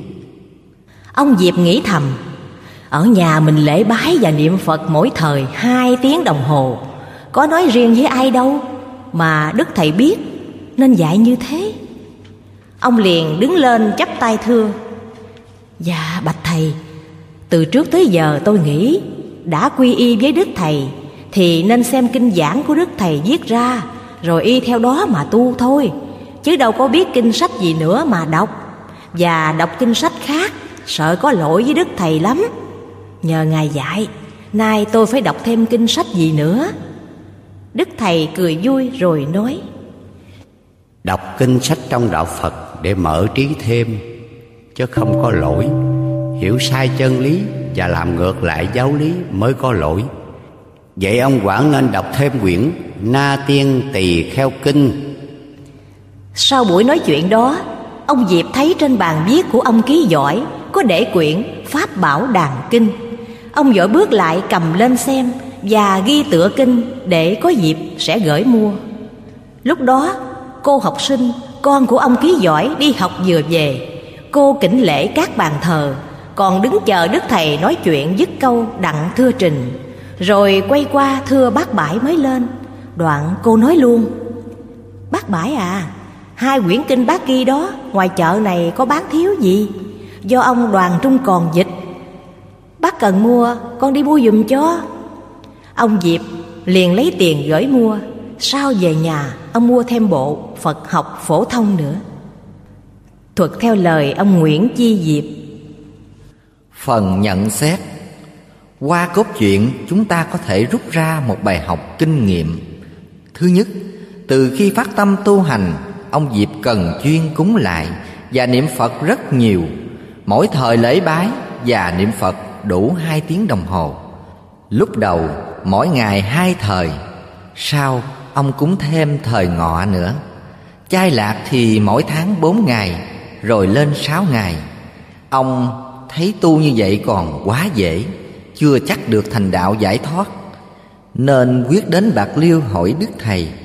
Đây đúng lúc Đức Thầy chỉ dẫn ông nắm được chân lý của sự tu. Thứ nhì là Đức Thầy hiểu rõ ông Diệp lo phát triển phần tâm đạo. Chứ chưa phát triển phần trí đạo. Chỉ đọc giảng của Đức Thầy và lo niệm Phật thôi. Nên Ngài khuyên ông nên bớt niệm Phật lại một chút Để đọc kinh thêm cho mở trí.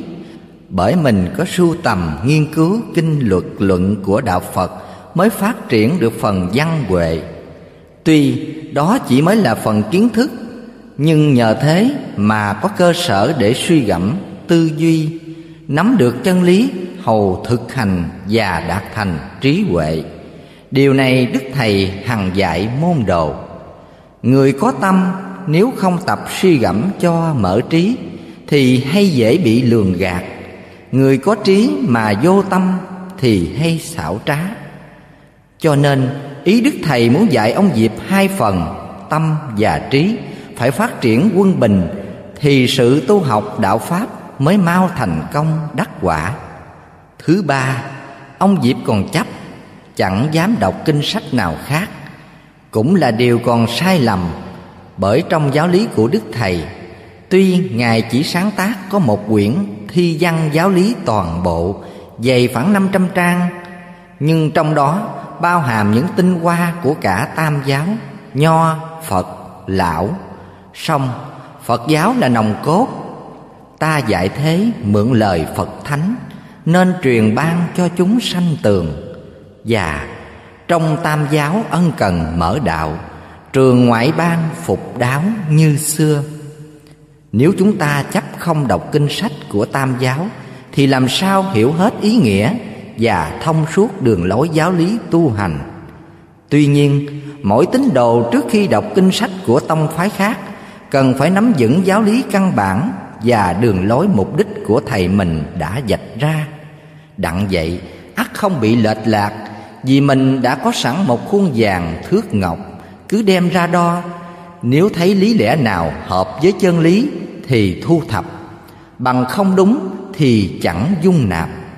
Do đó, đợi tới ba năm sau, khi ông diệp nắm vững giáo lý, đức thầy mới khơi gợi ông, nên đọc thêm các kinh sách cho mở trí điểm thứ tư, đức thầy dạy ông diệp đọc kinh sách trong đạo phật để mở trí thêm, chứ không có lỗi.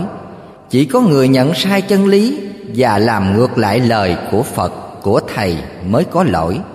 Điều này có lần ngài dạy ông quỳnh hữu phỉ, đọc kinh sách của đạo phật để mở rộng kiến thức, còn hành đạo phải hành theo giáo lý của thầy. Và nếu đọc kinh mà chấp kinh là tu hành không đắc đạo.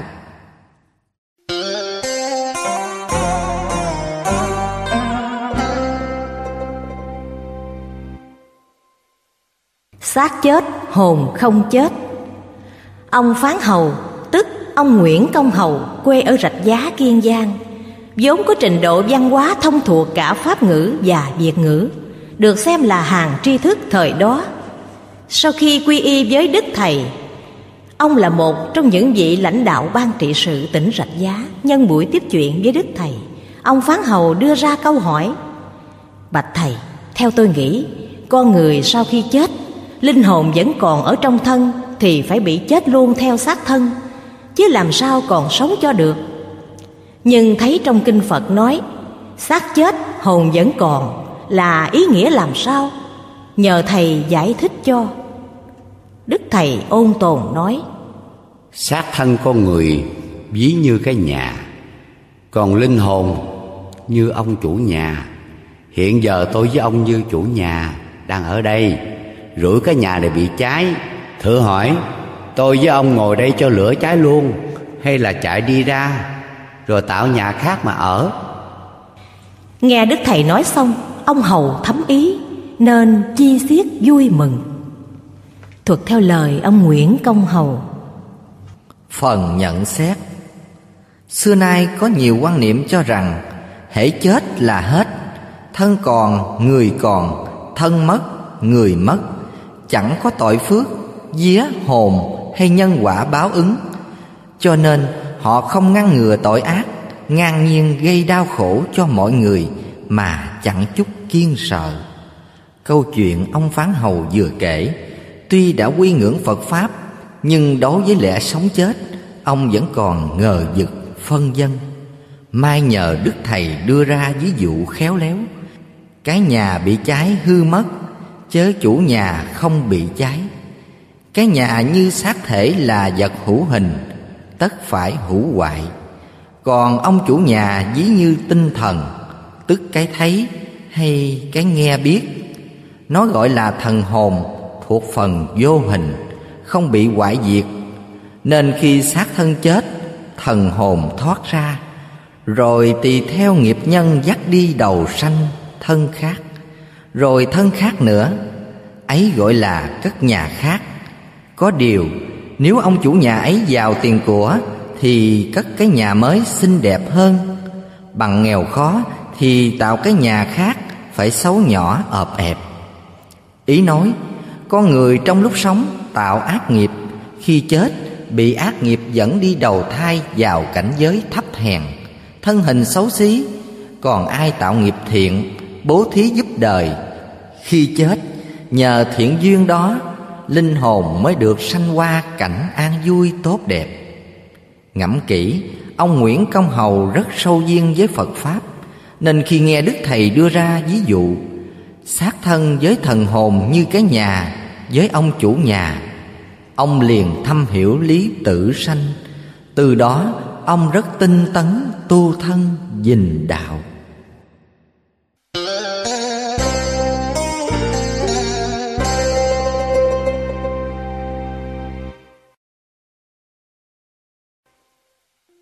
Cây đòn dông. Ông cả đào thành đô, người làng phú lâm tân châu quy y với đức thầy, năm 1939 đến năm giáp thân, có một người bạn từ lâu lắm mới đến thăm ông. Anh bạn này rất thông hiểu kinh sách về nho giáo. Lúc tiếp chuyện, anh bạn làng nho đặt câu hỏi với ông cả đô. Nghe nói, anh đã quy y với đức thầy phải không? Ông cả gật đầu đáp, đúng vậy. Ông bạn nói tiếp, anh là người có học thức và tuổi tác như vậy mà còn mê tín một người mới hai mươi tuổi, học vấn chưa tới đâu, mà sao anh lại tôn làm thầy? Tại anh chưa gặp mới nói vậy, chứ thầy tôi á, tuy tuổi nhỏ, học ít, nhưng ngài đã thấu đạt quyền cơ, suốt thông đạo lý. Bất cứ ai thắc mắc điều chi, ngài đều ứng đáp giảng luận trôi chảy. Ngài thật là bậc sinh nhi tri mà chừng nào tôi gặp thầy anh á, tôi hỏi mà ông ấy trả lời được, tôi mới phục. Vậy có dịp nào tôi sẽ đưa anh đi gặp nha. Thế là mấy hôm sau, ông cả đô và người bạn đến tiếp kiến đức thầy. Sau khi mời khách ngồi dùng nước, đức thầy nhìn ngay hai người, giọng thông thả hỏi. Này ông cả, ví như người thợ làm nhà, đi ra vườn đốn tre, họ lựa cây nào to lớn thì làm cột cái. Thứ đến cột hàng nhì hàng ba rồi xiên rồi kèo rồi đòn tay còn cây nhỏ mà thẳng hơn hết á họ để đâu? Ông cả đô hồi hộp ngẫm nghĩ một hồi rồi nói chắc họ để dành làm cây đòn dông phải không thưa thầy? Đúng như vậy đó ông cả. Người bạn ông cả đô kinh ngạc tự nghĩ sao ông này biết hết tâm trạng của mình? Tức thì ông đứng dậy chắp tay xá đức thầy và xin quy y theo đạo. Đức thầy vừa cười vừa lấy tay cản lại rồi nói khoan đã nếu ông muốn quy y phật pháp hãy trở về quăng cây viết xuống sông đi. Rồi lại đây tôi sẽ chứng cho quy y. Sau mới rõ ra ông bạn này từ trước đến giờ chuyên làm nghề viết đơn kiện cáo ăn tiền thuật theo lời ông cả đô. Phần nhận xét. Từ xưa, đức phật cũng như chư bồ tát, vì muốn rộng độ các tầng lớp chúng sanh, nên khi lâm phàm, các ngài áp dụng đủ các pháp quyền, thiệt, đốn, tiệm. Có khi phải áp dụng đến thần thông quyền diệu, ấy gọi là phương tiện pháp. Song, các ngài chỉ áp dụng trong giai đoạn tạm thời chớ mục đích chính là làm sao cho cả chúng sanh quay đầu hướng thiện trong lúc thi hành bổn phận, các ngài không câu chấp một phương tiện nào, bởi phật pháp là thế gian pháp, mà thế gian pháp tức là phật pháp. Câu chuyện, người bạn ông cả đô vừa kể, thấy rằng ông đứng ngoài ngưỡng cửa nhìn vào thì làm sao hiểu đặng cái gì bên trong của đạo. Hơn nữa ông bạn ấy còn kẹt trong thế trí biện thông, một trong tám nạn. Nên phải hiểu lầm về đức thầy, chấp rằng người đứng ra giác chúng độ đời, phải có quá trình tu học dài hạn hoặc tài học vấn cao, nên tâm ông còn ngã nhân, đố kỵ. Ngược dòng lịch sử phật giáo, xưa nay những người tu học phật pháp trình độ và tâm đức chẳng đồng nhau tạm chia ra làm ba hạng. Một, bậc sinh nhi tri.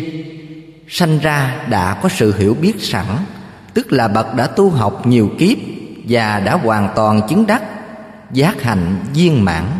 Song vì có bản nguyện độ tận chúng sanh, nên các ngài phải chuyển kiếp vào đời. Ấy gọi là bậc bồ tát.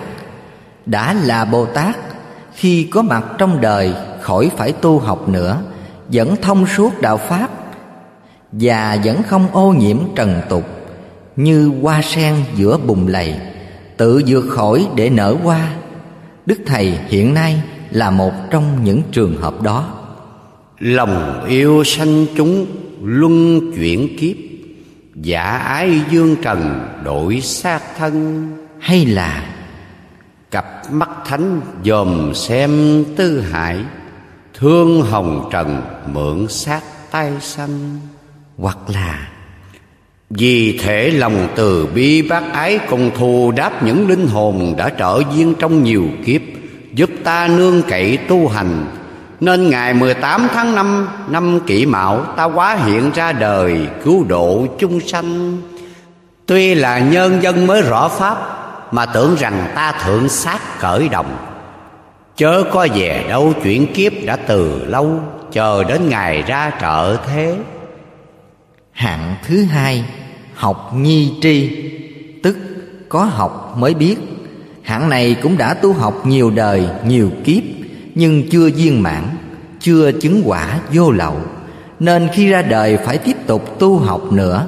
Xong nhờ số vốn trí tuệ đã sẵn có Nên học một biết mười, biết trăm.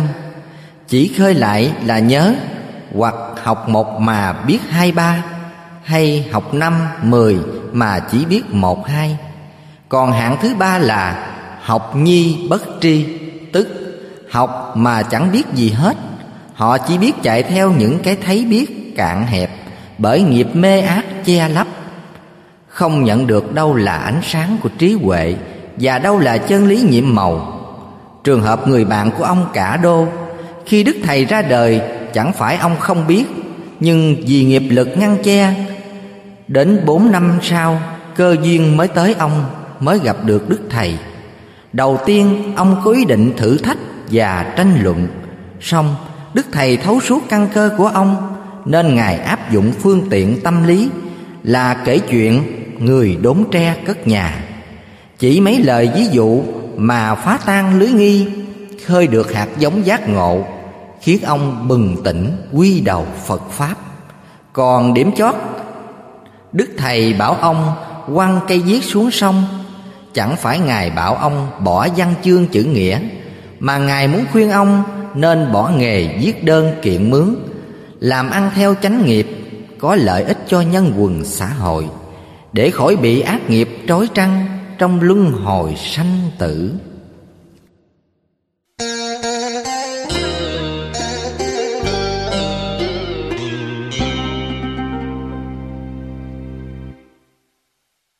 Quý trọng kinh giảng. Nhân chuyến đi thăm đức thầy ở nhà ông ký giỏi bạc liêu, ông quản diệp còn lưu lại vài ngày. Một buổi sáng nọ, đức thầy đang ở trong phòng. Ông võ văn giỏi có việc phải đi xa mấy tiếng đồng hồ. Lúc ấy chỉ còn một mình ông Diệp đang ngồi nơi nhà khách. Thấy không có việc gì, Ông ra sân đi vòng quanh, Xem các chậu hoa kiển một lúc. Khi trở vào, Thì thấy trên bàn viết của ông ký có quyển Pháp Bảo Đàn Kinh. Ông mới cầm lên và bước lại ghế ngồi. Ông xem vài tờ, Liền xếp lộn lại cầm một tay. Mình ngã ngửa trên ghế đọc tiếp. Bỗng Đức Thầy trong phòng đi ra Bước nhẹ lại gần ông Diệp nói Ông Hương Quảng trao quyển kinh cho tôi xem. Ông Diệp ngồi dậy cầm quyển kinh hai tay dâng lên Đức Thầy. Đức Thầy liền lật quyển kinh lại Rồi hai tay cầm nâng lên vừa tầm mắt Rồi nói Ông Quảng xem kinh Hãy cầm như thế này. Đọc kinh phải biết quý trọng Và chú tâm theo dõi nghĩa lý mới kết quả. Kinh giảng là pháp bảo một trong ba ngôi quý báu, Tất cả Phật tử hay môn đồ nhà Phật Phải biết kính trọng pháp bảo. Nói rồi, Ngài trao quyển kinh lại cho ông quản Diệp, Rồi bước trở về phòng. Ông Diệp cầm quyển kinh, Ngồi suy nghĩ, Thấm thía lời giáo huấn của Đức Thầy. Thật vô cùng thán phục Về phương cách độ đời của Ngài. Từ việc lớn đến các điều tỉ mỉ, Ngài không bỏ sót một điểm nào cả. Đoạn rồi ông tiếp tục đọc hết phẩm kinh. Thuộc theo lời ông Nguyễn Chi Diệp. Phần nhận xét. Kinh sách, sấm giảng là lời lẽ của chư Phật và các bậc hiền nhân thánh triết nói hoặc viết ra để khai hóa cả nhân loại chúng sanh. Nó có công năng mở mang trí tuệ và dẫn lối cho nhân sanh tiến lên con đường thánh thiện và chân lý. Nên sống trong đời dù ai cũng đều quý trọng kinh sách riêng người biết đạo lại càng quý trọng hơn. Do đó đức thầy dạy ông nguyễn chi diệp kinh giảng là pháp bảo. Tất cả phật tử hay môn đồ cần phải biết quý trọng. Đây là bài học chung cho tất cả hiện giờ và vẫn về sau chúng ta nên ghi nhớ. Khi xem kinh giảng phải biết quý trọng và để tâm theo dõi ý nghĩa mới kết quả. Từ trước tới giờ thường thấy nhiều người không biết quý trọng kinh sách. Hãy cầm lên thì lộn lại hoặc đọc vài tờ là ấp lên ngực ngủ. Khi có việc cần đi thì liệng ngang liệng ngửa hay bỏ đại không kể chỗ dơ chỗ sạch. Điều này chúng ta nên ý thức một chút để khỏi trái lời của tổ thầy. Đã là pháp bảo thì ở đâu hay lúc nào cũng quý báu, đối với người tin phật hoặc tu phật. Chớ chẳng phải đợi thờ trên ngôi tam bảo mới quý báu, mà trong lúc xem hoặc học hay cất giữ cũng đều phải biết kính trọng.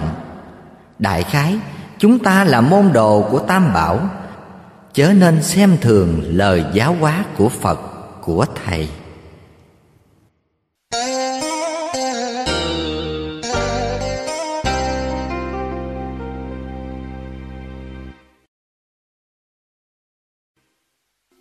Không mà có. Thời kháng pháp năm bính tuất, đức thầy cùng anh em ở tại tư gia ông tư đức ở bình hòa. Gia đình ông bà tư đức có đứa con trai 8 tuổi, mắc phải bệnh câm từ nhỏ. Một hôm, cha mẹ đứa bé đến than giảng với đức thầy. Con tôi từ nhỏ tới giờ không nói chuyện được. Vợ chồng tôi chải chữa nhiều thầy lắm thuốc, mà tới nay nó vẫn chưa nói được. Thiệt, chúng tôi rầu quá, ngài ơi. Một buổi trưa hôm nọ, Chợt thấy đứa bé câm ấy Đi theo ba, Tức ông Tư Đức, Đi tắm lên. Đức Thầy liền đứng chận đường Giăng hai tay ra Dậm chân hét rằng Mày nói không? Đứa bé kinh sợ La quảng mấy tiếng Vừa chạy vừa kêu ba ba. Và từ đó nó nói chuyện được luôn. Hai ông bà Tư Đức mừng quá bước lại thưa với đức thầy Ai, nhờ ngài chữa trị giùm con tôi nó mới nói chuyện được. Vợ chồng tôi cảm ơn Ngài vô cùng Đức Thầy cười vui rồi đáp. Không có chi. Tại tôi dọa nên nó hoảng sợ mà la lên rồi nói được. Chứ đâu có chữa trị gì đâu mà ông bà cảm ơn. Thuật theo lời ông Nguyễn An Tọa Phần nhận xét. Ông bà Tư Đức muốn ngỏ ý nhờ Đức Thầy trị bệnh cho đứa con mình. Xong cứ mãi e dè lần lựa Cuối cùng ông đem tình cảnh ấy than với Ngài Chớ chưa dám nói ngay yêu cầu. Riêng phần Đức Thầy thấy có bổn phận Phải chữa trị cho đứa bé câm ấy. Song Ngài không áp dụng phương cách chữa trị bệnh nhân như từ trước. Với một ít thứ lá cây hoặc bông, nước, vân vân Mà Ngài dùng phương cách vô di quá Trị như không trị Không thấy trị mà trị Và cũng không thấy có trị Thật là không mà có. Cho nên lúc ông bà Tư Đức tỏ lời cảm ơn Thì Đức Thầy đáp Tôi có chữa trị gì đâu Chỉ dọa nó thôi. Đúng như lời Ngài từng thốt Khó gặp chữ Không không mà có. Một bậc đã đầy lòng từ bi bác ái Cứu thế độ nhân Lúc nào cũng xem mình vô kỷ, vô công Và vô tư cũng sự kiện này, Đức Thầy sáng tác khuyến thiện quyển năm. Ngài lấy bút hiệu là vô danh cư sĩ. Về phương diện trị bệnh độ đời, ngài cũng đã thố lộ tâm tư. Đời xưa có ngũ viên kỳ, đem tài học thuốc hiến thì cho dân. Người xưa còn chẳng cần thân, miệng cho trong nước chung dân được nhờ sau khi xảy ra sự trạng kể trên ông bà tư đức càng suy gẫm càng thầm kính đức thầy nhiều hơn nữa.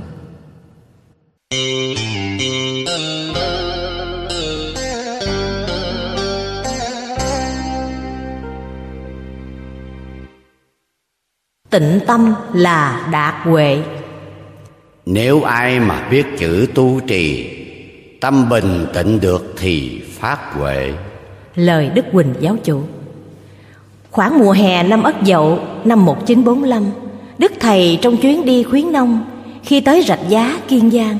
Hôm ấy, Ngài nghỉ đêm tại nhà ông Phán Nguyễn Công Hầu. Lúc trò chuyện, ông Phán Hầu có bạch hỏi Thưa Thầy, theo ý nghĩ của tôi, một người đã nhiễm đời ba bốn mươi năm như tôi chẳng hạn. Bây giờ, tu với số năm tương đương như vậy, mới gọi rửa hết lòng ô nhiễm trần tục. Nếu tu với thời gian ít hơn, Chắc không sao sáng suốt và thoát tục được. Đức Thầy nhìn ông Phát Hầu vui vẻ đáp. Ông hãy nhìn con sông kia.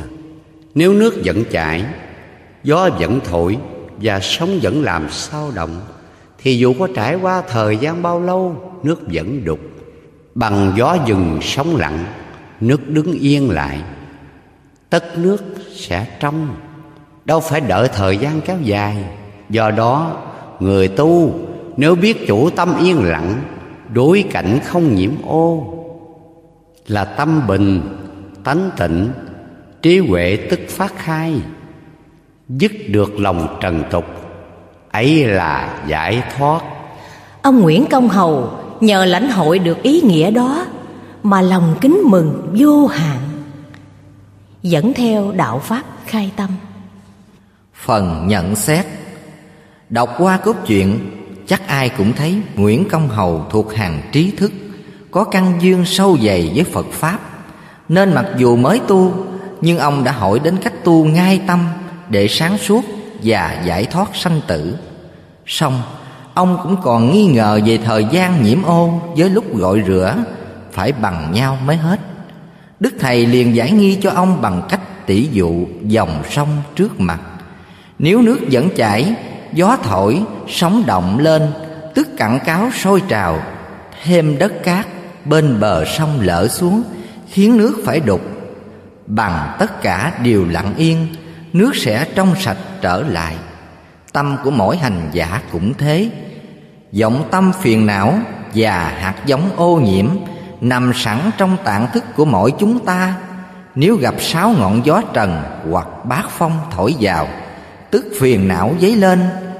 Bây giờ, nếu hành giả không làm chủ được mình để tâm duyên nhiễm theo trần cảnh, tức bị gió bát phong làm tán loạn cõi lòng, trí tuệ mờ lu rồi gây tạo nghiệp duyên mà phải luân hồi sanh tử. Do đó đức thầy dạy chúng ta việc tu tịnh biết làm chẳng khó nếu lặng tâm tỏ ngộ đạo màu. Ở đoạn khác ngài dạy tâm cần phải bình tánh cần phải tịnh giữ tư tưởng cho thanh cao trí ráng tìm chân lý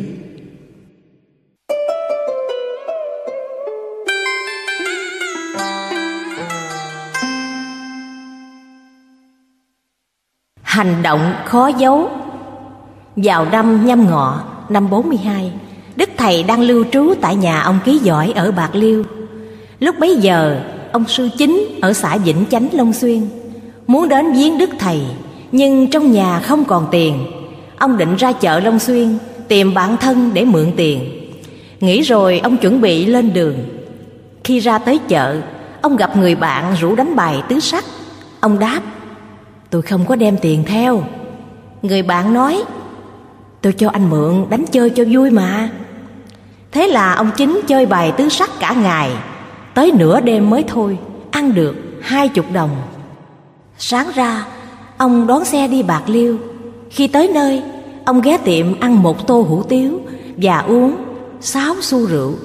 Xong rồi mới tới nhà ông ký giỏi. Vừa bước vào cửa Thấy Đức Thầy đứng trên lầu ngó xuống hỏi Ông Hương Sư mới xuống tới đó hả? Ông chính liền lột cái khăn xéo đang bịch trên đầu chắp tay xá Đức Thầy nói Dạ tôi mới xuống đó thầy Đoạn ông bước vào nhà Đức Thầy trên lầu cũng vừa xuống tới Liền hỏi Sao? Trên nhà có được bình an hết không ông chính?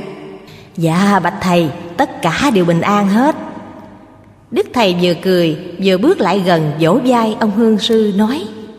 Chà Ông sư thăm tôi kỳ này khỏe quá ha.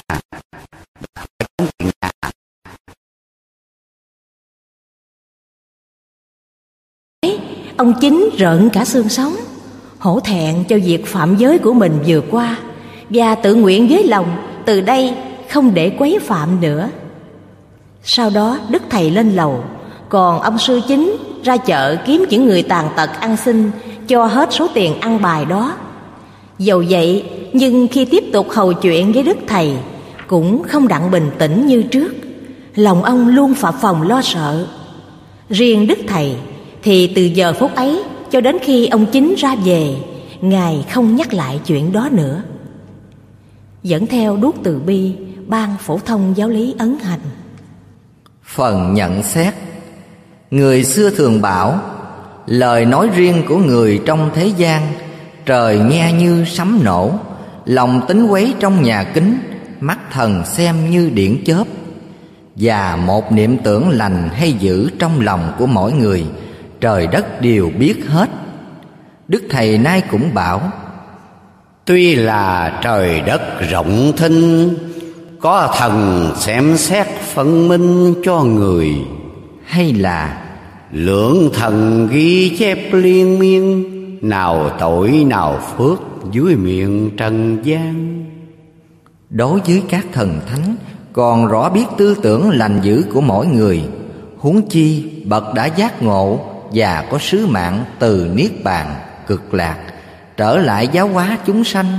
Có lý nào chẳng rõ được lòng người hay sao? Nào ai biết tâm ta đời bác lãm cặp mắt thánh dòm xem tư hải, thương hồng trần mượn sát tay sanh. Câu chuyện của ông sư chính kể trên giúp cho người sau một bài học kinh nghiệm, là một tín đồ như chúng ta hiện giờ. Hãy mạnh dạn tin rằng những tư tưởng, hành động và ngôn ngữ riêng tư của mỗi người chẳng có điều nào đức thầy và chư thần thánh không rõ để cố gắng gìn giữ cho mình sớm được trọn lành, trọn sáng. Nhất là phần giới lực cần gìn giữ cho tinh nghiêm. Có thế, đường tu mới mong kết quả và chẳng phụ công ơn của thầy tổ, cũng như sự hộ trì của chư thần thánh. Còn điểm đặc biệt nữa là việc đức thầy đối với sự phạm giới cờ bạc của ông sư chính, ngài chỉ cảnh cáo nhẹ nhàng vậy thôi. Thế mà khiến cho ông chính giật mình, sợ hãi và tự tâm sám hối. Trong lúc có nhiều người là kẻ bề trên và khi người dưới tay có phạm lỗi thì răng phạt, la mắng một cách quá nặng nề.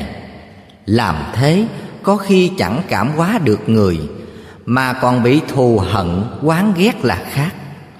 Điều đáng lưu ý là sau khi cảnh giác ông chính, đức thầy chẳng hề nhắc đến chuyện đó nữa thật là một đức độ từ bi dung thứ của bậc làm thầy.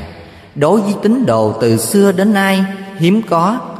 Đây là một tấm gương đáng kính và cũng là một bài học quý giá để lưu lại muôn đời.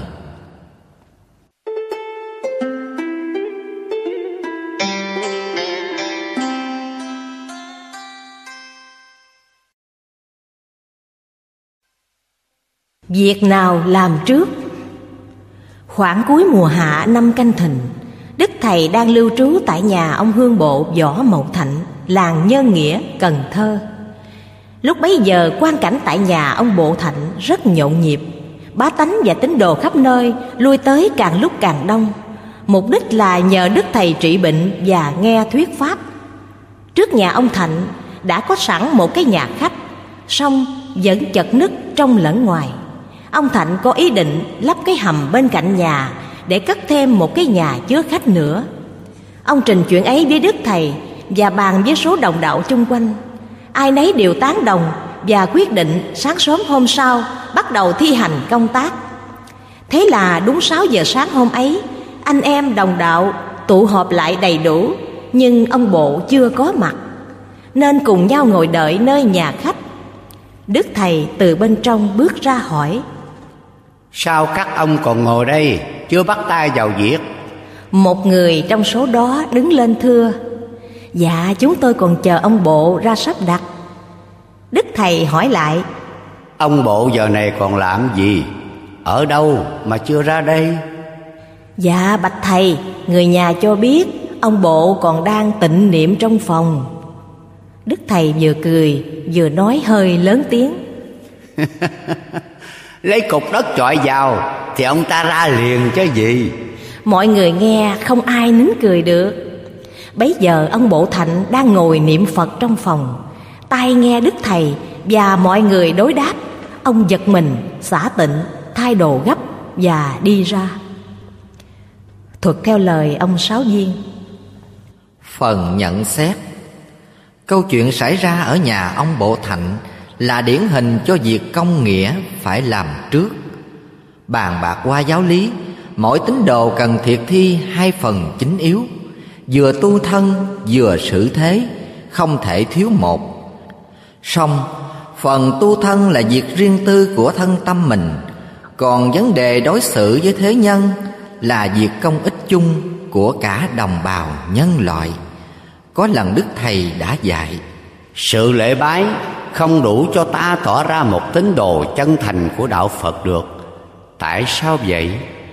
Vì Đức Phật không bao giờ ngỏ ý rằng, các người hãy lại thờ ta cho nhiều, rồi ta sẽ độ giúp các người mà trái lại, ngài giải rằng, các người nên hiểu biết phận sự của con người phải làm gì trong kiếp sống và tìm kiếm chân tánh của mình trở lại công việc lắp hầm cất nhà khách. Tại nhà ông bộ thạnh, chính ông đã đề xuất anh em mới đồng ý theo. Ông là chủ sự có trách nhiệm sắp đặt cho đồng đạo thi hành công tác. Đây là việc công ích chung, còn việc công phu niệm phật là phần riêng của bản thân ông. Đành rằng việc này cũng cần thiết, không thể thiếu, nhưng mình đã hứa hẹn với anh em thì phải tranh thủ lễ bái niệm Phật sớm hơn thường lệ để kịp giờ thi hành công sự. Vì bao nhiêu người đang chờ đợi mình. Giả lại, sự công phu niệm Phật không nên câu chấp một hình thức ngồi mà phải ráng trì tâm tưởng niệm canh thâu nằm đi đứng hay ngồi chẳng chấp. Hoặc là muốn niệm phật chẳng cần sớm tối ghi vào lòng sáu chữ di đà, thì hiền lương quên mất điều tà, đặng hạnh phúc nhờ lòng cố gắng. Bởi ông thạnh còn chấp, không bỏ một thời ngồi niệm phật nào, nên đức thầy giả giờ nói hơi lớn tiếng cho ông nghe. Ông bộ giờ này còn làm gì ở đâu mà chưa ra đây vậy? Và ngài vừa cười, vừa nói tiếp lấy đất cục chọi vào thì ông ra chứ gì. Nhờ thế mà ông bộ giật mình nên xả tịnh đi ra. Đây là một bài học kinh nghiệm chẳng riêng ông bộ thạnh mà đức thầy còn dạy chung cho tất cả mọi người.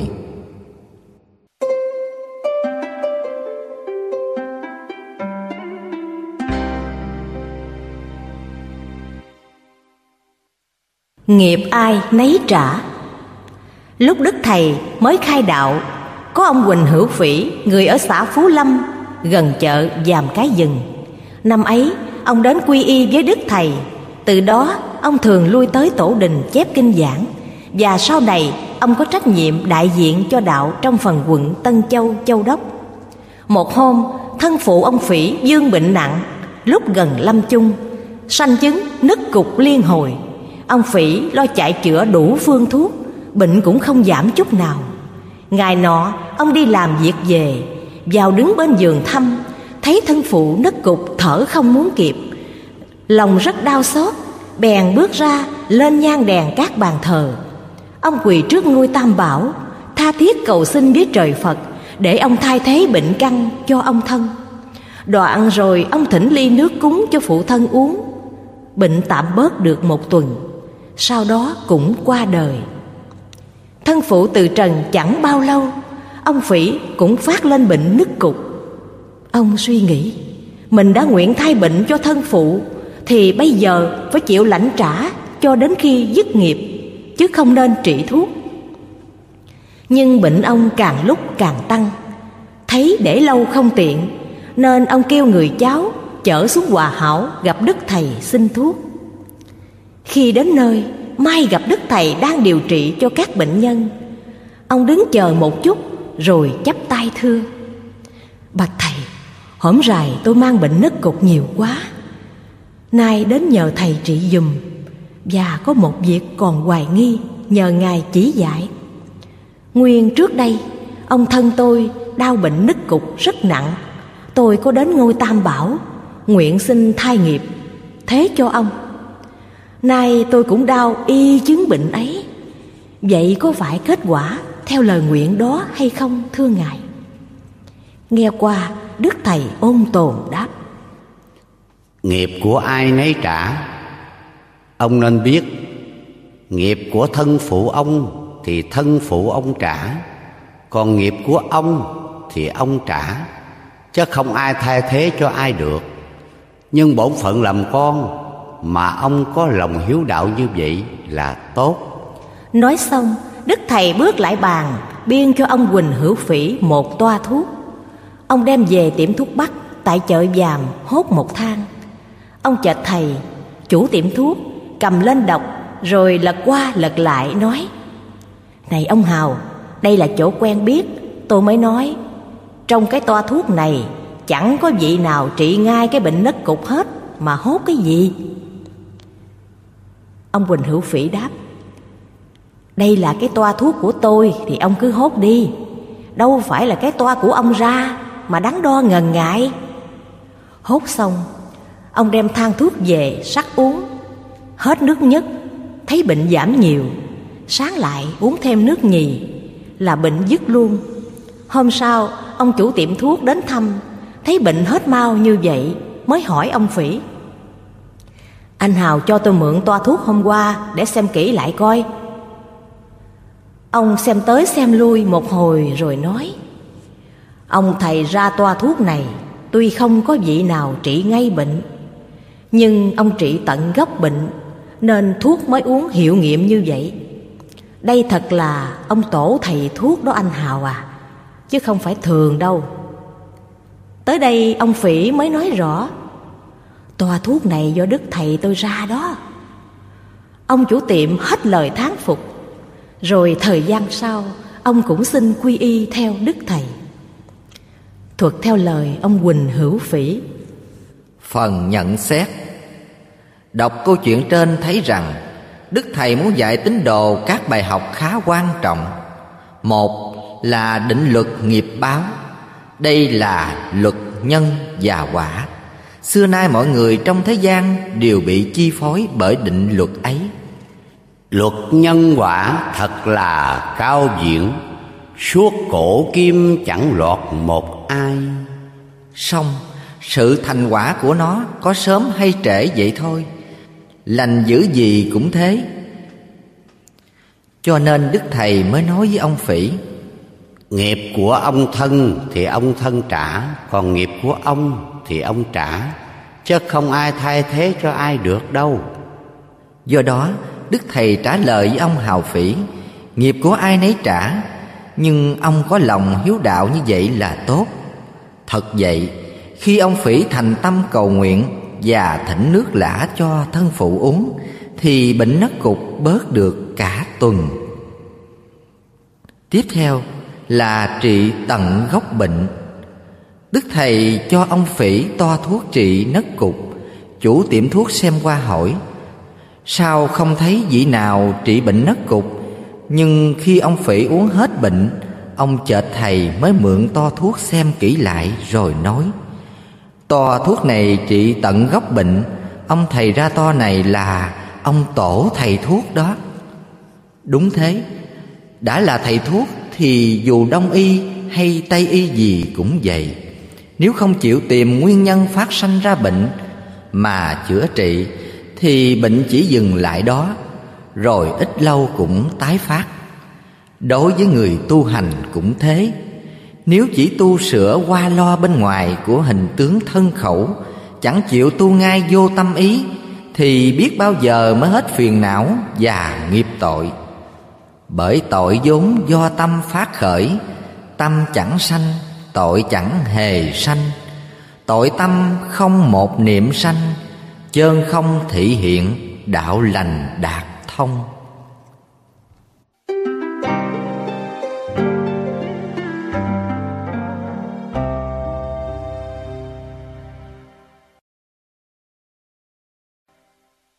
Phật ở đuôi cồn. Vào cuối năm kỷ mão Thân mẫu ông Đặng thành tựu Đến viếng Đức Thầy. Chính bà được nghe thấy câu chuyện sau đây. Hôm ấy, sau giờ thuyết giảng đạo Pháp, Đức Thầy dừng lại. Bỗng thấy một chiếc xuồng Chở bốn năm người đàn bà Ghé bến tổ đình. Khi bước lên, Các bà ấy đi ngay vào nhà chánh, Lễ bái, Rồi đến trước mặt Đức Thầy Đồng chắp tay thưa.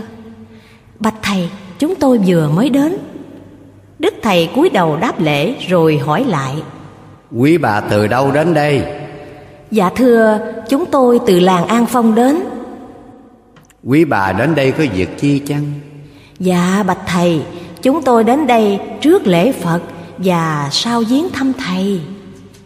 Đức thầy vừa cười vừa nói tiếp. Quý bà có lòng như vậy thì tôi rất cảm ơn. Nhưng Phật ở đuôi cồn á Chứ đâu có ở đây mà lễ kính Nghe Đức Thầy nói thế, Các bà ấy đều nhìn nhau, Ai cũng nghĩ thầm. Tại sao Đức Thầy biết rõ việc vừa qua của chúng ta? Sau vài phút im lặng, Một bà trong số đó đứng lên chắp tay thưa. Bạch Thầy, Lúc chúng tôi bơi xuồng qua đây, Khi tới đuôi cồn Tân Long, Cù Lao Tây, Gặp sóng gió lớn quá. Xuồng bị vô nước, gần muốn chìm. Nên trong bọn chúng tôi Ai cũng lo niệm Phật không ngớt tiếng. Đức Thầy nghe vậy hỏi thêm. Khi hết sóng gió rồi Quý bà cũng hết niệm Phật phải không? Nghe Ngài nói trúng tâm lý quá Các bà ấy ai cũng cười thẹn Chứ không dám nói thêm gì nữa. Đức Thầy thấy thế liền nghiêm nghị nói tiếp. Quý bà nên nhớ Sự niệm kính Phật trời thì lúc nào cũng niệm kỉnh chứ không phải đợi khi gặp tai nạn mới niệm kỉnh nha. Ngài nói dứt lời ai cũng vui mừng vì được học thêm một bài học chí lý. Thuật theo lời ông đặng thành tựu. Phần nhận xét. Cổ đức từng bảo lễ phật giả kính phật chi đức niệm phật giả cảm phật chi ân. Nghĩa là lễ phật ấy là tôn kính cái đức của chư phật còn niệm phật là cảm nhớ đức ân của phật. Sự kính tin và cảm nhớ ân đức này lúc nào cũng ghi tạc trong tâm tâm của mình mới được giao cảm với chư phật. Hơn nữa, sự niệm phật là tu theo pháp môn tịnh độ, tức trì niệm sáu chữ nam mô a di đà phật nghĩa là hành giả phải niệm cho đến chỗ nhất tâm bất loạn mới được hòa nhập vào bản lai thanh tịnh. Đức thầy hằng dạy môn đồ, sáu chữ nam mô a di đà phật. Đi, đứng, nằm, ngồi, ráng niệm chớ quên, không đợi gì thời khắc. Và trong sám giảng, đức thầy cũng có dạy rằng, muốn niệm phật chẳng cần sớm tối. Ghi vào lòng sao chữ di đà thì hiền lương quên mất điều tà, đặng hạnh phúc nhờ lòng cố gắng. Và giả lại, quý bà ở xã an phong còn sơ cơ hành đạo, niệm phật chưa đến chỗ bất ly tâm được. Do đó, đức thầy mới tạm áp dụng tâm lý khiến mấy bà giật mình sanh lòng kính tinh để rồi sách tấn các bà tiến lên.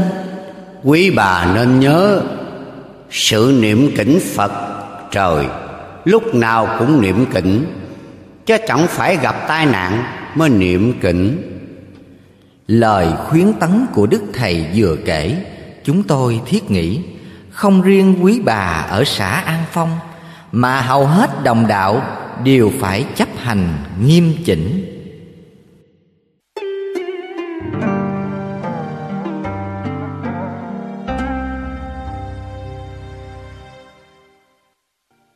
Hà tiên là gì? Cuối năm thìn sẽ lo vận chuyển. Sư hà tiên linh hiện cơ quan. Lúc đức thầy mới khai đạo tại chợ mỹ lương xã hòa hảo có ông thầy mười, chủ tiệm thuốc đông y. Ông thấy đức thầy còn trẻ tuổi, học vấn chưa cao, mà lại sáng tác nhiều loại thi thơ. Theo ông, người trình độ như vậy, làm sao sự thấy biết đầy đủ đặng nên ông xem thường. Dầu vậy, ông mười cũng thường lui tới tổ đình, uống trà và đàm đạo với đức ông, tiện dịp thử xem đức thầy trị bệnh và thuyết pháp ra sao khoảng trung tuần tháng 8 năm ấy, nước lớn, lúa ngoài đồng bị ngập lụt, con đường trước cửa tổ đình, nước gần tràn ngang. Ông mười từ nhà chợ mỹ lương đi xuống. Khi gần tới cửa tổ đình, đức thầy đứng chờ sẵn, đợi ông mười đi tới. Ngài chắp tay chào và hỏi, nghe nói ông mười thông suốt chữ hán, hôm nay xin phép ông cho tôi hỏi một vài chữ được chăng? Ông mười cười đáp muốn hỏi gì thì cứ hỏi. Chớ xin phép xin tắt chi hả cậu? Đức thầy liền hỏi tiếp hà tiên là gì hả ông mười? Ông mười đáp việc đó dễ ợt có gì khó đâu mà cũng hỏi. Hà tiên là một trong hai mươi tỉnh nam kỳ của mình nằm phía trên rạch giá giáp biên giới miên việt nơi ấy có lăng mạc cửu và nhiều cảnh đẹp như thạch động đá dựng mũi nai. Đức thầy vừa cười vừa nói ông giải nghĩa không đúng rồi ông mười ơi. Ông mười nói cậu nói sao? Theo cậu hà tiên có nghĩa là như thế nào? Ông chịu thua đi tôi sẽ giải nghĩa cho nghe Ờ thì chịu thua đó, Cậu giải đi. Nếu giải mà không đúng lý, Thì không được với tôi đó nghe. Bấy giờ, Nước ngập sát mé đường. Đức thầy liền ngồi xuống, Vừa lấy tay khoát nước, vừa nói. Hà là sông, Tiên là trước. Nói chung, hai chữ Hà Tiên là sông trước, Tức là sông Tiền Giang trước mặt của mình đây. Còn sông bên kia là Hậu Giang. Có thế mà ông không hiểu, Lại trả lời là tỉnh Hà Tiên. Làm sao đúng ý câu hỏi của tôi hả, ông Mười? Đức thầy giải xong, Ông Mười và mọi người đứng nghe từ đầu tới giờ, Đều thì thầm tán thán. Quả là ý phàm làm sao bằng ý Phật. Thuật theo lời ông Lê Minh Đường Phần nhận xét.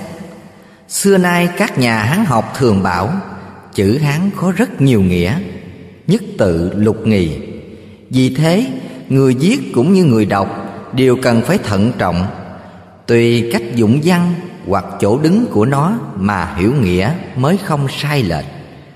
Nói về văn Việt, Tuy đơn giản hơn văn Hán, Nhưng người sử dụng muốn tìm ra ý nghĩa Cũng phải suy xét cho tường tận Mới khỏi bị lầm lẫn.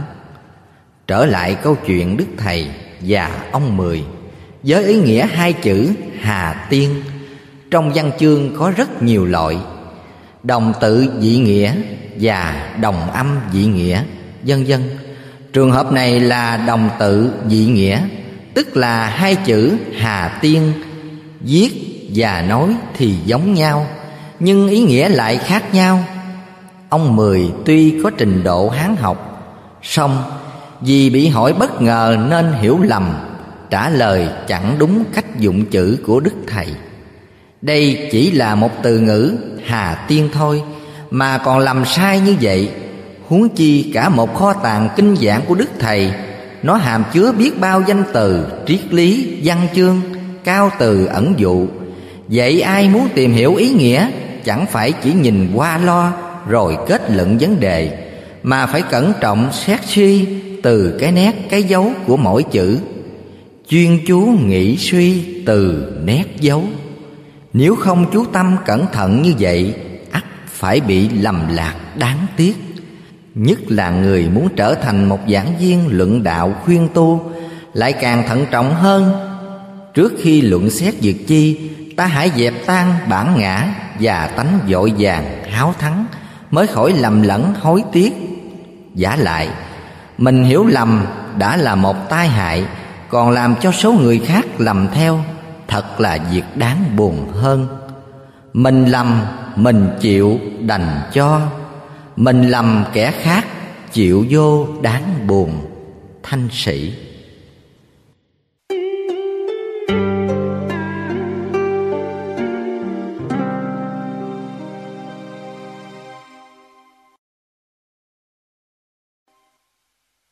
Tướng hảo cổ ba ngấn. Vào khoảng cuối năm kỷ mão, Lúc Đức Thầy còn khai hóa đạo màu tại Tổ Đình, Mỗi buổi tối, Ngài thường thuyết giảng đạo lý cho bá tánh nghe. Bấy giờ, có bà Sáu Thoại ở xã Hưng Nhơn, Cách chợ Mỹ Lương trên cây số. Bà rất quen thân với Đức bà, Là thân mẫu của Đức Thầy.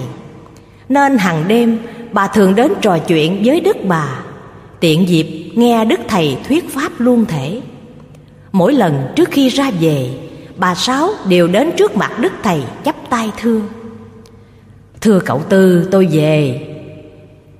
Lúc đó, bà Sáu chưa quy y, Nên xưng hô với Đức Thầy như vậy.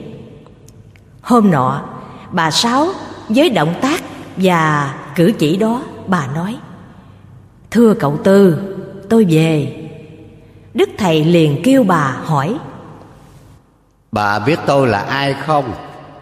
Bà Sáu không hiểu phải trả lời ra sao? Đứng ngơ ngác rồi đi luôn. Đến đêm kế tiếp Đức Thầy vừa lấy ngón tay chỉ vào cổ Vừa hỏi câu đó nữa. Bà Sáu cũng chẳng hiểu phải trả lời sao. Đứng lựng khựng một hồi rồi bước đi. Đến đêm thứ ba Trước khi từ giả Đức Thầy Ngài cũng kêu bà Sáu hỏi câu ấy. Bà cũng đứng ngẩn người Không trả lời được. Ngài liền bảo Tôi nhắc như vậy Mà bà cũng chưa nhớ sao? Thôi Bà lại đây Tôi tặng một quyển giảng đem về xem thử. Lúc đó Đức Thầy đã sáng tác Và in xong bốn quyển giảng Nhất, nhì, ba, tư. Ngài rút ngay quyển thứ nhì Tức quyển Kệ dân của người khùng Trao cho bà. Bà Sáu đem về Kêu người cháu nội là anh Sáu Thuẫn Bắt ghế bố nằm một bên giường Đọc cho bà nghe. Khi anh Thuẫn đọc đến hai câu Lời của người di tịch núi Sam Chớ chẳng phải bài điều quyển hoặc. Bà Sáu đang nằm Vội quơ hai tay lên rồi nói lớn Rồi, rồi anh Thuận quảng hồn, Buông rơi quyển giảng xuống. Đứng phát dậy hỏi, Cái gì vậy bà nội? Bà có sao không? Bà đáp, Không sao, Đúng rồi. Cậu Tư, Con ông cả ở ngoài Chính là Đức Phật Thầy Tây An tái kiếp. Anh Thuận hỏi, Tại sao bà biết?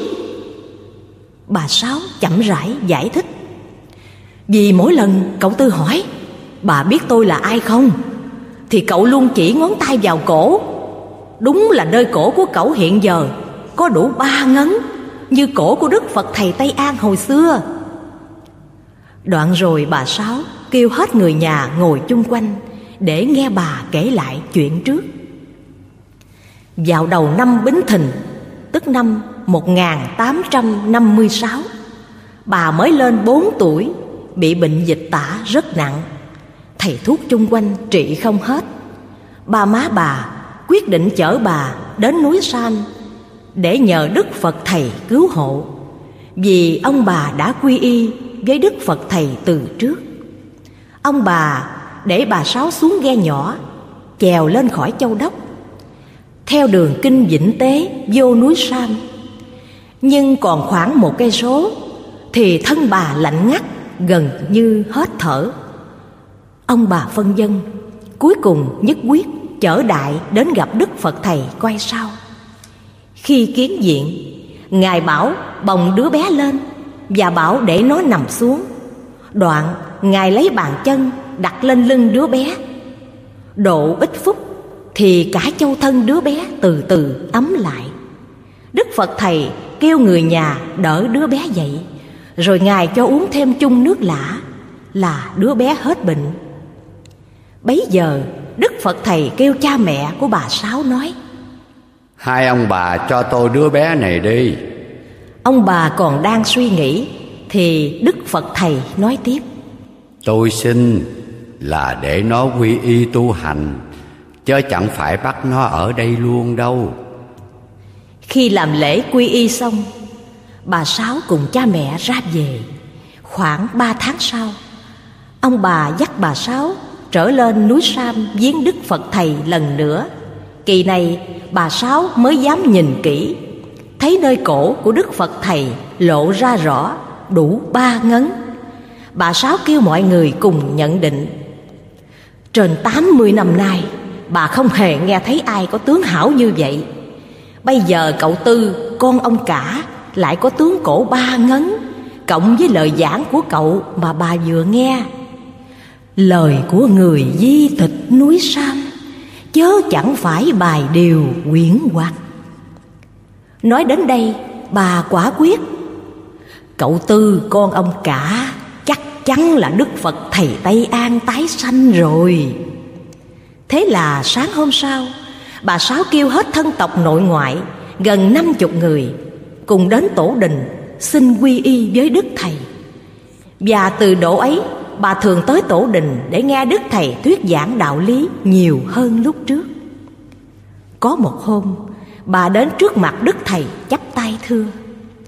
Bạch Thầy, năm nay tuổi tôi đã lớn, thân cũng già yếu, Biết sự tu hành của tôi có còn sống kịp dự hội Long Hoa chăng? Đức Thầy vui vẻ rút tờ giấy Viết nhanh bốn câu thơ trao cho bà và bảo bà về xem kỹ trong đây là biết. Long Hoa hội ấy còn xa Ráng mà tu niệm đặng nhờ thân sao Phải chi hội ấy hầu gần Thì ông hà tất xuống trần làm chi? Thuật theo lời ông Sáu Thuận Cháu nội bà Sáu. Phần nhận xét Câu chuyện bà Sáu Thoại giúp cho người sau những bài học kinh nghiệm. Một là hữu duyên gặp Phật. Xét thấy, bà Sáu có duyên lành với Đức Thầy từ tiền kiếp. Nên khi mới lên bốn tuổi, Bà được Đức Phật Thầy Tây An cứu sống Và quy y tu hành. Rồi đến khi Đức Thầy ra đời khai đạo cứu dân. Tuy Ngài xưng hiệu là điên khùng nhưng bà Sáu cũng nhận ra Ngài là Đức Phật Thầy Tây An chuyển kiếp Cùng hướng dẫn cả thân tộc tu hành. Duyên lành rõ được khùng điên Chẳng qua kiếp trước Thiện duyên hữu phần. Điểm thứ hai là Tướng hảo cổ ba ngấn. Còn nhớ trước đây thời gian Chúng tôi có dịp đọc đến bộ kinh Hoa Nghiêm Thấy nơi phẩm, thiện tài đồng tử tham vấn chư Bồ Tát. Khi cuộc tham vấn sắp chấm dứt, Thì vị Bồ Tát đó giới thiệu đến vị Bồ Tát kế tiếp. Trải qua rất nhiều Bồ Tát như vậy Bây giờ có một Bồ Tát bảo thiện tài đồng tử, Hãy đi về phương Nam, Đến trước Tam Nhãn Sẽ gặp vị Bồ Tát Pháp danh là Thiện Kiến. Ngài có tướng hảo, cổ ba ngấn. Đồng tử tham vấn Bồ Tát này Sẽ thấu đạt đầy đủ pháp lý và tội nguyện. Rồi một lần nữa, Khoảng năm 1944 Có một Phật tử ở Tây Tạng Dân lệnh thầy sang miền Nam nước Việt Tìm một vị Phật vừa chuyển kiếp độ đời, Có tướng hảo cổ ba ngấn, Tức là Đức Thầy. Điểm thứ ba về ý nghĩa bốn câu thơ, Bấy giờ bà Sáu Thoại thấy mình đã già yếu, Mới đến đặt câu hỏi với Đức Thầy Năm nay tôi đã 85 tuổi, Biết tu hành có được còn sống kịp dự hội Long Hoa chăng? Đức Thầy cũng biết năm ấy, bà Sáu từ trần Kiếp này bà không kịp dự hội Nhưng Ngài chẳng dám nói rõ ra, Mà chỉ khuyên bà nên lo tu hành Để chuyển kiếp thân sau mới đặng dự? Long hoa hội ấy còn xa Ráng mà tu niệm đặng nhờ thân sau Đức Thầy nắm rõ cơ quyền của tạo hóa Nên Ngài chọn đúng nơi, đúng thời và đúng lúc Mới lâm phàm khai đạo Và cũng để cho tín đồ có thời gian tu tập đầy đủ công phước Dự hội Long Hoa hay chứng thành đạo quả nếu hội Long Hoa tới liền trong năm ấy, Thì người tu làm sao chuyển hóa thân tâm, Trở thành bậc thánh đức? Và cũng không đủ điều kiện để sống còn đến ngày dự hội. Do đó, Đức Thầy mới viết hai câu kế tiếp như sau. Phải chi hội ấy hầu gần, Thì ông hà tất xuống trần làm chi?